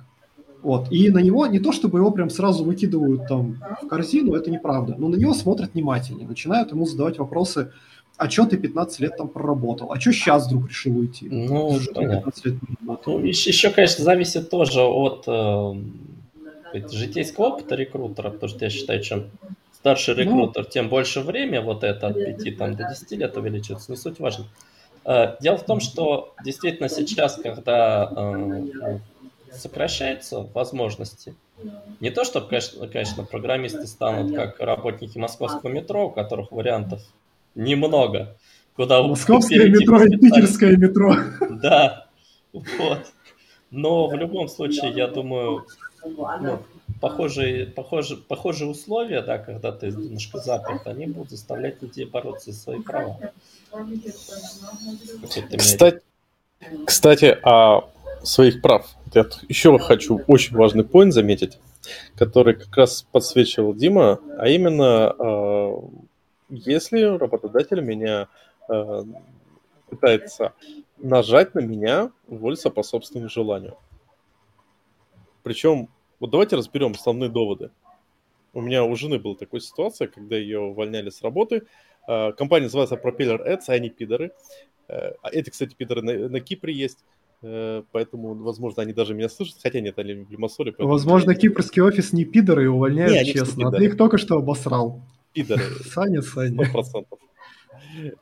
сто процентов. Ну, в смысле, даже Ваня к ним на собеседование ходил, и Ваня подтвердит, что они пидоры. Нет, я, я не буду подтверждать, что они, но собеседование было странное. Да. Там прям в комнату зашло много людей, и они меня спрашивали. Ну, пропеллер. По очереди? Да, по очереди некоторые просто не спрашивали. Ну, на самом деле, я, как бы, понимаете, в России очень много кринжовых интервью, поэтому я привык. Это нормально. Не, но это было культурно, никто меня не унижал, не орал на меня матом, там не обзывался, не пытался бить и так далее. То есть в целом я, ну, ничего плохого не могу сказать, кроме да того, что их было просто, кстати, много. У меня всегда дилемма. Вот мы сейчас ищем, короче, ну, у нас есть открытые вакансии, и мы ищем, типа, людей на, там, две-три позиции. Вот, и у нас есть правило, что, типа, кто собеседовал, ну, как бы, туда и нанимают. Ну, то есть нельзя взять и сказать, чувак, я тебе, там, привел чувака. Типа, вот, на, теперь-то он работает у тебя, и тот такой, да я его, блин, не видел, типа, я, может, не хочу с ним работать по какой-то причине, да, вот. И у меня постоянно дилемма, приглашать всех лидов команд, куда мы ищем на собес, или не приглашать, потому что вроде как, если не пригласишь, и потом будешь предлагать ему, ну, чувака, то нужно вроде как отдельный какой-то собес знакомства с лидом и этим чуваком делать. Ну, вроде как, много собесов, там, человеку некомфортно, может быть, там, пять собесов, блин, в одну лавку проходить. Ну, странная история, правда же? А если пригласишь все, то получается, вот как у Вани, там, зашли, зашел в школьный класс, сел, сидит на тебя, смотрит. Слушай, а они все равно не смогут, как вот школьный класс сможет на собеседовании понять, что это за человек? Ну, послушать, задать вопросы. И обычно, если, ну, когда мы ищем в одну какую-то конкретную команду, да, то обычно там сижу я, и на собесе сидит э, там лид или там сеньор, ну, в общем, кто-то, какой-то представитель этой команды. Вот, и есть часть вопросов, ну, там, которые задаю я человеку, потом я говорю там: Иван, Никита, Вася, пожалуйста, задай там Пете, Игорю, Паше вопросы, которые ты хочешь. Он как бы, ну, с ним общается, задает это, ну, стандартные, стандартные процедуры. Вот. И вот дилемма. Либо много собесов, либо школьный класс, блин, сидит на собесе. И так, и так плохо. Вообще беда. Не знаю, что с этим делать. А, легко. На самом деле решение простое. А, во-первых, онлайн пусть подключается кому надо. Сидят, ну, мы так и делаем. У нас все собесы онлайн, но все равно, как бы, ты подключаешься, и у тебя там, ну, восемь плашек сидит. Не, ну, это уже не так страшно, в принципе. восемь плашек такой, как бы. Ну, да, я согласен, когда восемь негров зашли тебя собеседовать в кабинет, это как бы сильно страшнее, чем, как бы, восемь плашек. Мне не нравится тут диван. А почему вы стали сзади? Да, да, типа вот это. Понятное дело, что как бы онлайн, наверное, это полегче переносится, но все равно много. Еще как бы проблема это, длительности собеса. Надо каждому ну, да. дать хоть немножко пообщаться. Короче, деле тяжело это. Все-таки вопрос по увольнению по собственному желанию. Чисто вот говорю, по кейсам. Вот тебе приходят и говорят такой: слушай, уходи от нас. Давай останемся друзьями. Вот давай, я сейчас подготовил себе список э, тех поинтов, которые... Э, просто когда жена работала в Propeller Ads, у, у пидоров Propeller Ads, э, они специально наняли специального человека, который э, будет специально увольнять людей из их компании. Ты знаешь, что в Штатах есть такая профессия? Конечно. И в России. И там даже фильм, фильм снимали, когда чувак просто ездит из компании в компанию и на услугах э, консультанта увольняет чуваку. Да-да-да. Так потому что специально сделали, чтобы человеку так давило и прочее. Ну, есть такой первый пункт, такой тебе приходит, тебе говорят: слушай, давай вот, у нас хорошие были отношения. Чё портить отношения? Вот э, ты же все равно останешься у нас. Ты не сможешь работать, мы будем за тобой следить. У нас будут испорчены отношения. Ты нормально работать сможешь. Ты все равно... Мы, ты, мы опережаешь, ты опережаешь, к, к этому переходят потом. Сначала просто г- г- г- говорят: слушай, ну у нас все так классно, давай не будем как-то разрушать эту идиллию, ты просто уйдешь.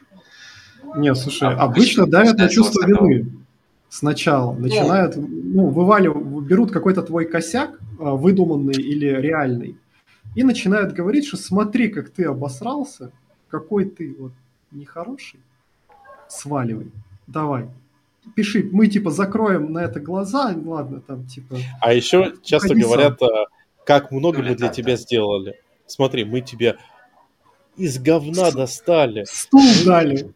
Стул, монитор, компьютер. Мы тебя кормили, поели. Как много... Зарплату давали тебе два года. Ну, что, ну, тут же все просто, говоришь, ну, давайте три оклада, и я пошел, останемся друзьями. Да. Это первая стадия. Вторая стадия. Ну, смотри, ты, ты, мы не можем дать тебе эти три оклада. Ты же понимаешь, что э, эти деньги мы заберем у твоих друзей, твоих коллег. Вот посмотри, э, э, Машенька в таком случае не сможет э, кормить своего котика, котик сдохнет. Не, слушай, ну это обычно не говорят. Обычно говорят, что компания в сложном финансовом положении, да, да, нам да. сейчас нет возможности, давай мы тебе дадим ни хера, или дадим один, или ноль целых пять десятых, или вон можешь взять, короче, бесплатные печеньки с кофе-поинта. Вот, ну на это ты, собственно, как сказал Дима, отвечаешь: да, все классно, но три оклада, я пошел. Я все и... понимаю, очень вам всем сочувствую, вы, ребята, да. просто офигенные, кру- крутые, но три оклада и вот. Пока. Артем, оп. опытный человек, он говорит все правильно. Никакой перехода в конфликты. Ты, ты, ты говоришь: я вам сочувствую, я искренне понимаю, что компания сейчас непросто, но и мне нелегко, три оклада, и я пошел. Да. Переходим к следующему пункту. Ладно, плохо, что ты стал по-плохому, но мы тоже можем быть по-плохому. Ты остаешься у нас. И мы будем следить за каждым твоим шагом. Поверь мне, мы найдем у тебя косяк. Мы найдем, за что тебя уволить, за опоздание, за э, какие-то вещи. И поверь мне, это будет не быстро, Но мы найдем, как тебя уволить. Тебе нужно это? Ты хочешь мучиться, продолжать э, приходить на работу, э, когда мог бы взять и, там, не знаю... В общем, мы тебе сделаем не работу, а ад. И все равно уволим тебя, ну, уже по статье. Ну, говоришь, окей, ребята, вперед. А вот насколько они могут уволить тебя по статье? Слушай, можно я маленькую ремарочку? Я знаю случаи, когда люди бухали на рабочем месте, не приходили или приходили пьяными, вот, и их просто боялись вот, вот начинать вот эту тягомотину с тем, чтобы их уволить. А, в России уволить по статье довольно сложно. Я уже плохо помню ТК, но там нужно сделать несколько выговоров, их надо оформить. Два выговора, а, два и третий... Да. И... И третье, ну то есть это дис, дисциплинарки, на самом деле увольнение м- может быть третье по счету дисциплинарка. Да. Ну сейчас сразу, ними... ну, прям сейчас сразу тебе задним числом делаем выговоры. Уголовник. Да, так не получится. Как только тебе начинают рассказывать про заднее число, ты начинаешь говорить: хорошо, я приду с юристом. Вот, ну ты говоришь: ладно, ребят, я пошел. Э- Поправлю, лучше не говорить, что ты перейдешь с юристом, пускай они подмахивают документы, это все всплывет. Не так просто на самом деле подделать с задним числом документы, это все всплы, всплы, всплывает, на суде это все выяснится. И это а, усиливает а позицию работнику, если работодатель начинает с задним числом чего-то там подмахивать. Дима, погоди, скажи, а как можно ты... это э, поймать? Подожди, Саш. Дим, скажи, пожалуйста, пока мы далеко не убежали, а ты не помнишь, там между вот этими дисциплинарками, выговорами, слэш, там есть же какой-то срок? То есть их же нельзя тебе влепить э, в один день три штуки? Ну, это... Там вроде регулирование. Я не вспомнил. Есть. Таких случаев у нас не было. Но их можно активно лепить, там, скажем, каждую неделю по дисциплинарке без проблем. Угу. Чисто технически. Окей, и... Короче, по факту, вроде бы как, если мне не изменяет память, сотрудник может обжаловать эти дисциплинарки. Да. Прямо не дожидаясь увольнения, их можно обжаловать через суд. И, кстати, немножечко возвращаясь назад, да, как, когда, Саш, ты переходишь к риторике, ну, раз так, мы тебе ж- ж- жизни не, не дадим, сразу после этого можно вернуться на свое рабочее место, написать в, прав, в профсоюз ай ти, а следующим шагом а, написать письмо на, на имя гендира, там какого-нибудь эйч ар главного, ну, в общем, на, на гендира в, в принципе достаточно. Только что у меня был вот такой вот разговор с моим линейным менеджером. Я считаю это оказанием на меня давления, как бы, с целью при... ну, при... принудить меня уволить по-собственному. Прошу повлиять на моего это... Значит, вы... вышедшего из берегов ли... Ли... Ли... линейного руководителя, чтобы он перестал оказывать на меня давление. Пишешь электроночку, распечатываешь бумажный текст, пишешь на ю ар-адрес компании, это все у тебя остается лежать в столе, с этим потом идешь в суд, и все, что ты будешь делать после этого, судом будет расцениваться как оказание давления на меня. Только лучше, короче, не в стол, вот, а если, ну, а, прям вот по этой линии идти, то ты пишешь бумажное письмо, не электронку, бумажное, значит, отправляешь его заказным письмом, да, значит, с копией э, через почту. Вот. Mm-hmm. Еще, ну, есть лайт-вариант, когда ты берешь, распечатываешь две копии, идешь к вам в секретариат, э, ложишь секретарю, говоришь: вот я принес бумажку гендиру, вот моя копия, поставь печати там и там, и распиши, что ты приняла. Они чаще всего будут, ну, типа, она скажет: я не буду, у нас такой практики нет, я вообще не знаю, что с этим сделать. Тогда ты говоришь: ну, извините, я тогда отправлю заказным. Ну, типа, не обижайтесь. Вот. Ага, так, вот это хороший поинт. Окей, а, слушайте, я хочу все-таки немного попросить а, разжевать тему с вот этой дисциплинарной. Да, извини, Саш, там еще, кстати, когда отправляешь заказным, там надо погуглить, если вдруг вы в такой ситуации. Там есть какое-то заказное с описью, там вот как-то, ну, короче, да, да. по нему надо отправлять, погуглите, как делать правильно. Вот. Все, Саша, продолжай. А, с дисциплинаркой. Окей, ну, типа, какие могут быть дисциплинарки? Пьяные на рабочем месте. Это дисциплинарка же? Думаю, да. У нас таких кейсов не было, но я, я уверен, что да, да. есть такая. А, какие ваши доказательства? Про кокаину. Можно, наверное, М? как-то...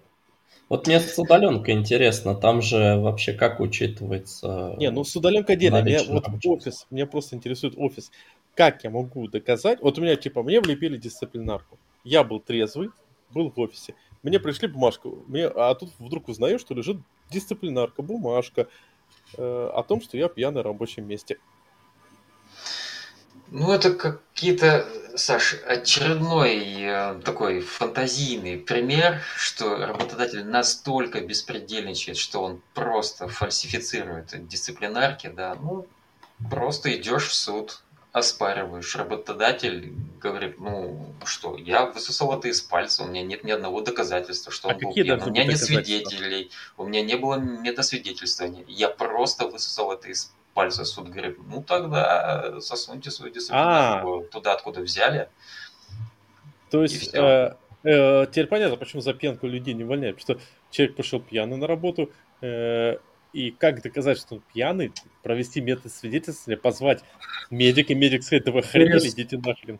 Можно через свидетелей, на самом деле. Если найдутся коллеги, которые подпишут, значит, что, типа, ты реально был пьяный, полез в драку, там еще что-то, то, в принципе, это может проканать, потому что, ну, работодателю крайне тяжело сделать медосвидетельствование тебя. Ты это вот как себе представляешь? Твой, приходит твой тимлид, берет тебя за руку и говорит, пошли, сейчас дышать в трубку будешь. Вот только ДПСника тормознем на обочине и попросим у него трубку. Да, это очень это, сложно. Это не сработает. Соответственно, они могут, ну, как медосвидетельствование ты можешь получить только в том случае, если ты устроил дебош, и они вызвали ментов. Ага. Ну, то есть реально ты подрался в офисе, пришел охранник, тебя скрутил, короче, они вызвали ментов, приехали менты, взяли тебя за руки, отправили в отрезвитель, там, в общем, все документы оформили, вот тогда это как бы стопроцентно будет. Вот. Окей. А, но свидетель, свидетели, ну окей, там... Э, ты их можешь но... оспаривать. Ты их ага. можешь оспаривать точно ага. так же, да. Вот, и там есть... будет решать суд, как бы, стоит им верить или нет. Но для работодателя, э, как бы, ну, потому что вообще это палка о двух концах, если что. С одной стороны, есть защита твоих прав, когда тебя реально пытаются выпереть. С другой стороны, реально бывают чуваки, у которых, не знаю, там, случилась какая-то беда в жизни, они начали ходить пьяные на работу и драться там с кем-то. Uh-huh. Вот.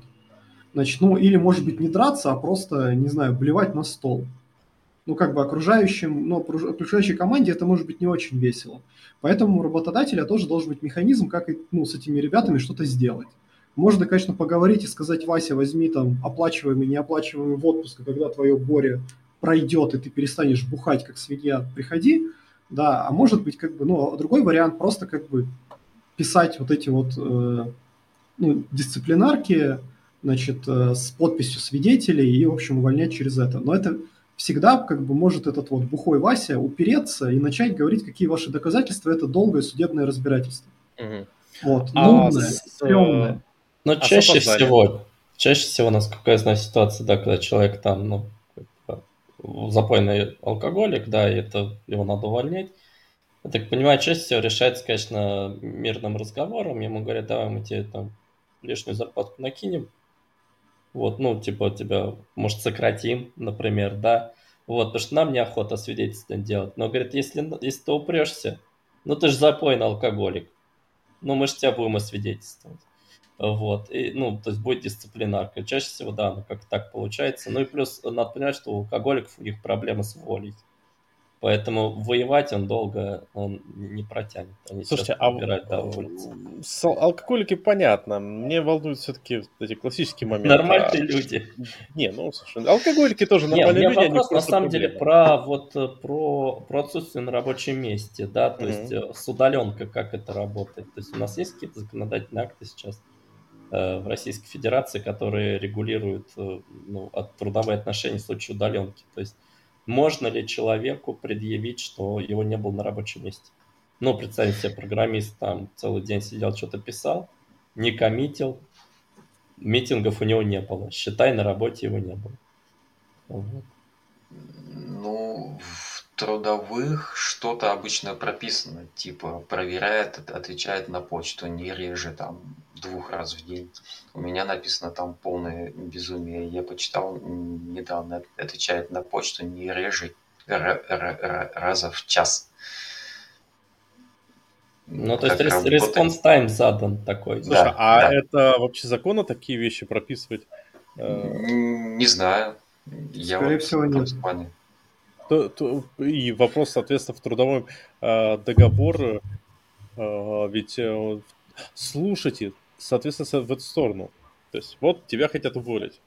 Тебе говорят, окей, ладно, вот э, добавление к трудовому, к трудовому договору о том, что... Ну и туда добавляются какие-нибудь... Так вот ты его подписать должен. Ну, так ты да. А я имею право... Ты его не под... Не под... Конечно. Ага. И не устраиваться на эту работу без проблем. Ну, нет, понятно. Не устраиваться, нет. А потом... Дополнение, мы... дополнение. Типа мы, мы расширение, да, труда... Как повышение зарплаты, а. Типа выпускаем. Ну да, банально. Банально сказать, я не согласен. Все. Просто да. В дополнение к трудовому договору можно э, как бы указать, что у тебя теперь офис в Сибири. То есть ты ну, имеешь право не обновлять, и тогда будет работать предыдущий трудовой договор. Конечно. Ага. Ну, вообще-то, если ты дописываешь допник, то предыдущий продолжает работать, просто тебе доппункты появляются. Ага. Если ну, тебе соответственно... прям новый перезаключают, прям новый принесли, тогда, ага. да, тогда он полностью заменяет предыдущий. Ага. Понятно. Ну, в общем, грубо говоря, если тебя пытаются принудить к увольнению по собственному желанию, улыбаться, показывать средний палец и требовать э, полную... Ну, это если ты ПТК оформлен, а если ты не ГПХ, да. там ИП или еще какие-то. Все мне так. Очень нравится договора с ИП, вообще, которые я, я только один видел. Мне очень понравилась там история, что типа у работодателя нотис период, он тебя может типа за, за месяц предупредить, что все, терминейшн происходит, а у работника за три месяца. За два. Ну, я, я вот видел это, за три. Это где? Это где? Я в не помню, РФ? у кого, у кого-то я видел, да, по-моему, а может и два месяца, там, что-то такое там было. Ну, то есть разница большая, то есть работник и работодатель не равны, может, два месяца или три, ну, не помню. Вообще, насколько я понимаю, договор с ИП не покрывается ТК. Да, не покрывается никак, но тут ты это можешь... фактически Добрые договор отношения. Между одним юрлицом с другим юрлицом. Вот. Ты, да. ты, Вы ты просто можешь... оказываете договор на оказание услуг, и там, ты соответственно... Можешь... Понимаешь, фантазия что может хотел, играть. То прописал, да. Единственное, да. что ты можешь сделать здесь, ты можешь сказать, ну, как бы угрожать, что ты пойдешь, э, нажалуешься э, в налоговую, что это, ну, как бы это договор ИП, это попытка замаскировать трудовые отношения. Это вот. Не обязательно налоговая, ты можешь, о, я не помню, но это, по-моему, трудовым кодексом, опять же, регламентируется, ты можешь подать в суд на признание ваших отношений труд- трудовыми. Можешь сказать, что да, я оформлен как ИП, мы взаимодействуем как ИП, но обратите внимание, мне перечисляют зарплату два раза в месяц, у меня есть регламент, у меня есть task-tracking, у меня есть то все пятое, десятое, там есть набор э, критериев, mm. по которым отношения ну, считаются трудовыми, и все, через суд признаешь отношения трудовыми. А у тебя есть э, ну, позитивные кейсы такие на примете? Чтобы самому О, потом из, еще не получить суд. Из головы Нет, сейчас... Э... Только ТКРФ, мы оформляем всех по ТКРФ. Я просто знаю случаи, когда компании и за задницу брали. Есть пару ребят на ГПХ. Именно за попытку я... экономить на налогах. А я... Это, да, компании... это, смотрите, я сейчас могу рассказать про это. Короче, налоговая очень часто дрючит компании за ИПшников. Вот, потому что фактически это довольно такая популярная до недавнего времени схема откоса от налогов. Ты оформляешь, значит, сотрудников по ИПшеньке, вот, и у тебя там часть налогов отлетает, ты еще можешь часть в расход списывать, ну, в общем, там можно такую нехреновую налоговую оптимизацию сделать. И, наверное, лет а, как бы не соврать, то ли семь, то ли пять назад налоговая в России прямо, короче, устроила облаву на эту фигню, прошерстила очень много компаний, и условно там был критерий из разряда, что если у вас там какой-то, ну типа вот брали, короче, процент сотрудников в лавке, да, и количество заключенных договоров на ИПшку, ну и платежи, да. Если там процент какой-то порог, короче, превышал, то привет, мы идем к вам. Приходила ну, налоговая да. проверка, ну, показывайте документы, и, в общем, я, кто-то я... в места не столь отдаленные, кто-то открывает кошелек и начинает платить пени. Я вспомнил, что я видел. По-моему, это была статья на ви си, там как- какие-то гении решили рассказать, как они замечательно всех на ИП оформляют. Вот. И они там как раз написали детали своих этих договоров. И, по-моему, как раз там был еще такой интересный пункт, типа в договоре прописано чуть ли не восемь часов отработать день. Какая-то, в общем, там прям, ну, ну и всем там, все там сказать, что вас вот сейчас точно примут за такие договора, потому что в них есть все признаки трудовых отношений. Вот, поэтому есть, есть и очень интересные иногда договора, заключаются ИПшниками, которые выглядят реально как... Как, да, как давайте... трудовой договор, только с ИП, где мы как бы можем написать, ну, что мы захотим. Это конторы лохи, если честно. Ну, это лохи, вот, да. да. Но давайте вернемся... Да, в публичном ресурсе. это, это двойной лох. Вот, окей. Дим, про кейсы. У тебя есть какие, вот, ну, какие-то известные кейсы о том, чтобы вот удалось э, признать, что отношения по ИП были по факту трудовыми и, короче, мотануть? А, вот я не припомню за то время, которое я состою в профсоюзе, о таких вещах. А, я уверен, что я слышал от юриста от нашего о, о практических кейсах таких. О том, что это, ну, сугубо технический момент на самом деле. Если в наличии есть все вот эти там... признаки наличия трудовых отношений, то никакого труда не составляет, и у него такие случаи были. А именно я такого не припомню на практике. Ну, просто я вот вообще такое не помню. Вот. Я знаю обратные случаи, когда ИПшников нагибали прям компании. Люди не идут в суды, они не хотят конфликтовать. Вот это прям беда-беда. И... Да. Я, кстати, да, слышал... А, явля... э, слушайте, и... извините, а все-таки можно просто консультацию? Если ты по договору ИП, э, ну, если у тебя договор через ИП, ты в этой, в этой части являешься соучастником преступления? А, до недавнего, ну, пару лет назад для сотрудников это декриминализировали. Нет, теперь нет, точно. Угу. Вот это, мне кажется, самое-самое важное. Просто... Но в определенных ситуациях штраф от налоговой ты можешь получить. Ну, надо, как я понимаю... Сейчас вы... нет, сейчас все ложится на компанию. Она выплачивает там недовыплаченные эн дэ эф эл, и, в общем, это все к компании теперь. По- по-моему, компании невыгодно ИПшников и ГПХшников нанимать. Теперь, ну, да, на, с, на с долгосрок. С ГПХшниками, ну, типа, это... Ну, ну, немножко другая история. Да? Другая история, да, это трудовой договор, как бы, все-таки, да, но там сделал, у тебя есть, да. да, очень мало прав, по факту, и половина ТК на тебя не работает, но все-таки это история в рамках ТК. Ну, да. Мне вот. просто... А, извини, Можно Ваня, сейчас? просто один момент, и мы закончим с ИПшниками, ну, или ты закончишь свою мысль. А, короче, мы, по-моему, это уже несколько раз обсуждали в подкастах, или, я не уверен, или в чатиках. А, короче, мой дежурный вопрос... Чуваки, если вы все-таки работаете по ИПшке, ну, бывают такие случаи, например, если вы работаете напрямую на американское юрлицо. Фактически у вас нет другого способа там работать, если у них нет дочки в России. Вот. Или там еще как-то. Ну, то есть есть случаи, когда, ну, нет другого способа, кроме как работать по ИПшке. Внимательно, блин, читайте договор, который вы подписываете. Это договор юрлица с другим юрлицом, со, ну, как бы со всеми вытекающими. И поэтому ТК РФ, если что, вашу жопу там прикрывать не будет. И если вы еще работаете на американскую удаленку, то в случае возникновения споров вы еще поедете куда-нибудь в Нью-Йорк, короче, судиться. Открываю маленькую тайну. Бабок судиться в Нью-Йорк у вас нету.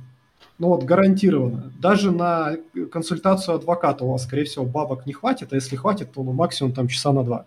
Вот, поэтому, короче, очень внимательно читайте. Как только получили договор, договор в ручки взяли, пошли к юристу, желательно, у которого есть практика или какие-то кейсы, опыт в той стране, в которой вы трудоустраиваетесь, ну, с компанией, да, показываете ему все пункты, которые юрист вам подчеркнет.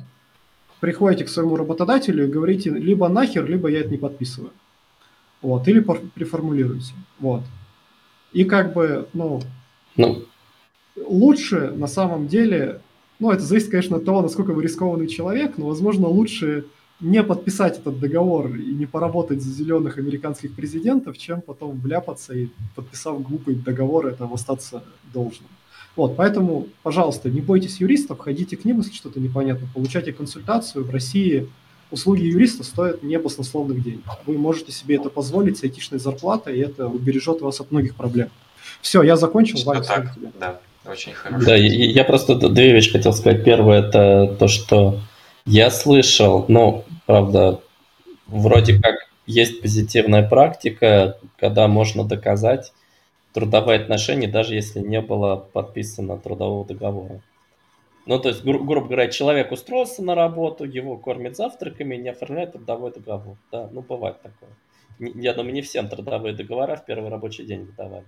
Вот, не все компании такие э, щепетильные в этих вопросах. Ну, большинство, ну, как дело производства, оно рано или поздно тебе выдадут. К зарплате он у тебя будет. Это не то, что там не какой-то злой умысел. Вот, ну, бывает такой человек, опа, один месяц там, о, второй пошел, как бы зарплатка повисла.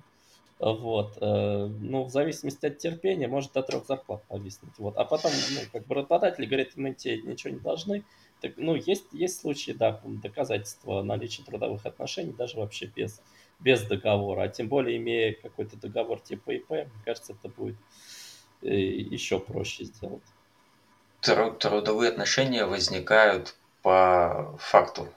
То есть, как только ты начал исполнять трудовые функции, тасочку в джире на себя повесил, все, у вас возникают трудовые отношения. Мне здесь еще такой момент интересный, сейчас такая фишка появилась, ну, недавно в Твиттере буквально на днях появилось что-то такое, скриншот а, вакансии с, с обрезанным хедером, непонятно, кто такой щедрый, и там требования написаны на джуна, и написано это, типа, первые шесть месяцев мы не платим, потому что это стажировка. Вот, вот мне стало, стало интересно вообще, то есть, но по идее все равно тоже трудовые отношения, с большой вероятностью, я сомневаюсь, что они занимаются прям обучением, но стажировка, наверное, как-то оформляется. Э... Да, она оформляется точно так же с трудовым договором.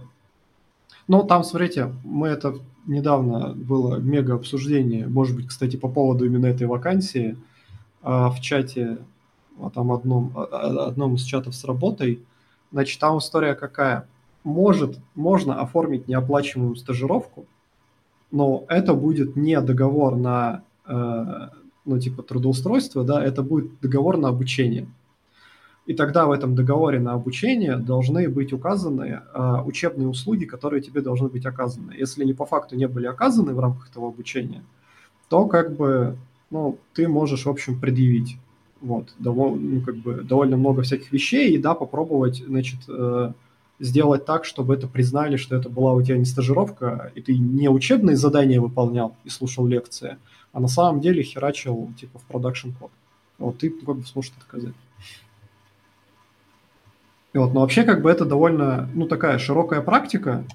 А, ну, многие компании, особенно, ну, раньше, короче, в нулевых, наверное, в регионах была популярная тема, когда типа э, конторы заключали типа договор на обучение, обучали, короче, студентов, вот, ну, там, типа, три месяца или сколько-то. И потом, короче, из самых талантливых, типа, набирали кого-то на работу. Ну, это... классика. Все так делали, да. Ну, я считаю, это... Ну, если именно ты обучаешь в какой-то мере, да, то есть это нормально. На самом деле, я... У меня было в моей карьере две стажировки, условно говоря, да, ну, как сказать, когда я студентом заходил, а потом, когда я входил во взрослый ай ти из Embedded, да, то есть, ну, мне все равно платили зарплату маленькую, но платили. Да, вот, то есть это был полноценный трудовой договор, поэтому, когда предлагается людям бесплатно работать, это немножко, на мой взгляд, ну, не то, что работать, ну, то есть это либо должна быть реально оформленная стажировка, Ну, обучение. Да. Даже не стажировка, да, обучение. обучение. Потому что стажировка подразумевает все-таки, что ты работаешь. Пусть и на, на младшей позиции стажера. Да, да, но да, да. Вообще, как бы, не знаю, может, Дима помнит, как это правильно называлось, в советских вот этих вот историях была прямо должность ученик. То есть, когда ты устра... ну, как бы устраивался на работу после фазанки условной, ПТУ, профессиональное училище, значит, куда-нибудь там сварщиком, то твоя первая а должность была остался. Ученик. Да, и ты, как бы, соответственно, принеси, подай, отойди, не мешай, зарплата там нулевая, но у тебя все равно есть официальный трудовой договор. У, у и... меня товарищ, товарищ после универа работал на заводе, вот, и у него были дополнительные ученические, учени... ему платили зарплату плюс учени... ученические. Это прям с советских времен, так эта практика и приехала. Вот, а потом у него через какое-то время сняли ученические, вот, и он как бы, стал меньше получать просто. Автоматически. Вот. Такой, это блин, правда. Надо было в учениках оставаться. Ну, нет, там просто какой-то период, уже... после которого ты перестаешь быть джуниором. Три часа, я устал. Да, я согласен, что... Надо, надо, да. Да, ну что, давайте финальное слово, Дима. Ой, мое финальное слово простое. Не бойтесь отстаивать свои права. Никто вас не съест, не застрелит, не приедет ломать кости. Ничего вот подобного не, не произойдет. Могут оказывать какое-то давление на работе, смотреть на вас осуждающие, винить вас ненакормленными котами, там, коллеги или, или чем-нибудь еще. Да, ну это все выносимые вещи. Не стоит отказываться от э, отстаивания св- св- своих прав э, из-за каких-то фантазируемых абсолютно проблем. Э, большинство обращений к нам, львиная часть, заканчиваются успехом работников. Поэтому это еще одна причина, когда возникает какой-то трудовой конфликт, не тушеваться, не бояться, а идти вперед. вперед и добиваться результата. Повторюсь, львиная часть обращений к нам заканчивается позитивно. Ну и в долгую, в долгую для того, чтобы ну, условия труда в целом по профессии не деградировали со временем, иного способа, кроме как объединяться, у нас нет. Сегодня рынок работодателя, несмотря на все последние события, там, на ушедшие западные компании, в России продолжает быть э, нехватка рабочих рук и айтишников, в том числе сохраняется ры- рынок работодателя, о, господи, ры- рынок работника, но рано или поздно это закончится, рано или поздно найдут способы наступить на хвост нам эти ушлые капиталисты, как вы тут поминали, да, другие ребята. И тогда объединяться, может быть, уже немного поздновато. Не стоит откладывать все на последний момент, как мы любим. Требуйте установки кулера, подвешивания кондиционера, замены стульев, мониторов. Это будет первыми правильными шагами в правильном направлении. Спасибо. Артем, чем ты оппонируешь с такой потерей лояльности? Слушай, я не буду оппонировать. Вот. Я искренне считаю, что основа финансовой грамотности и основа юридической грамотности – это вообще must-have для любого. Вот, и это очень важно, поэтому, не знаю, посмотреть какой-нибудь курс на Ютубе по этим вещам, ну, не займет у вас сильно много времени, возможно, избавит вас от неприятностей в будущем. Вот, а потом я хочу поддержать мысль Димы о том, что а, жизнь улучшается от проактивной позиции, от пассивной она либо становится хуже, либо не меняется. Вот, соответственно, если вас что-то не устраивает, то... как бы попробуйте для этого что-то сделать, чтобы это изменилось к лучшему. Я не уверен о том, что ну, там, нужно прям сразу бежать и создавать профсоюзы или там устраивать итальянские забастовки или бить морду начальнику, или там драться с ОМОНом, или там еще какие-то там вещи делать, но хотя бы просто прийти и артикулировать о том, что у нас стулья неудобные, или там еще, ну, просто как бы высказать свое недовольство, это нужно делать. Вот. Ну и по ситуации смотреть, в общем, как вы можете повлиять на эту ситуацию. Возможно, ваш работодатель не такой уж и кровопийца, и с ним можно просто договориться по-человечески, даже без там какого-то конфликта. Такое тоже случается. Вот. И, значит, последнее, что хочется сказать, это то, что, ребята, юрист, если у вас там, не знаю, вы смотрите свой трудовой договор, и он выглядит как-то странно, вот, не соответствует ТКРФ, либо если работодатель вдруг что-то хочет странное от вас, вот, ну, проконсультируйтесь с юристом. Вот, неважно, получите вы этого юриста, там, вот, написав ребятам в бот, и они вам кого-то подыщут или вас проконсультируют. Либо если вы пойдете, просто найдете там юриста в своем городе какого-то, заплатите ему денежку.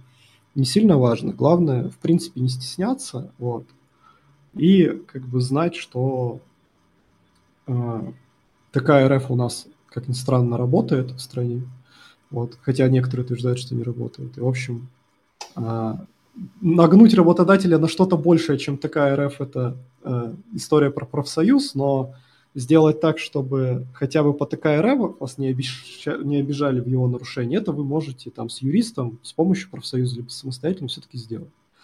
Поэтому, как бы, хотите, чтобы у вас все было хорошо, проявите активную позицию, шевелите жопой. Если, ну, как бы, вы не шевелитесь, то извините, не обижайтесь, что, как бы, вас там где-то ущемили, это, ну, таков бизнес. Ничего личного. У меня все. Классно. Ваня?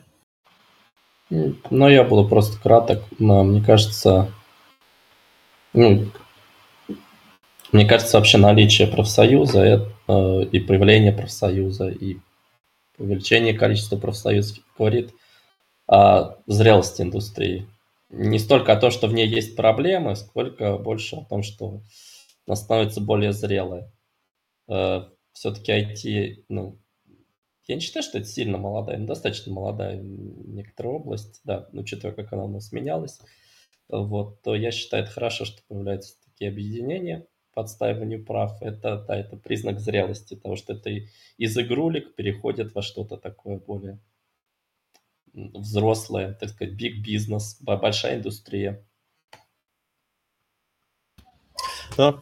Слушай, от себя, я вот очень люблю историю, мне много смотрел про историю развития профсоюзов и прочее, и лично для себя я понял, что э, вообще концепция отстаивания своих прав не только... Э, знаете, есть такая классная история, что люди бастуют сначала э, ногами, потом э, скрытно, а потом уже явно.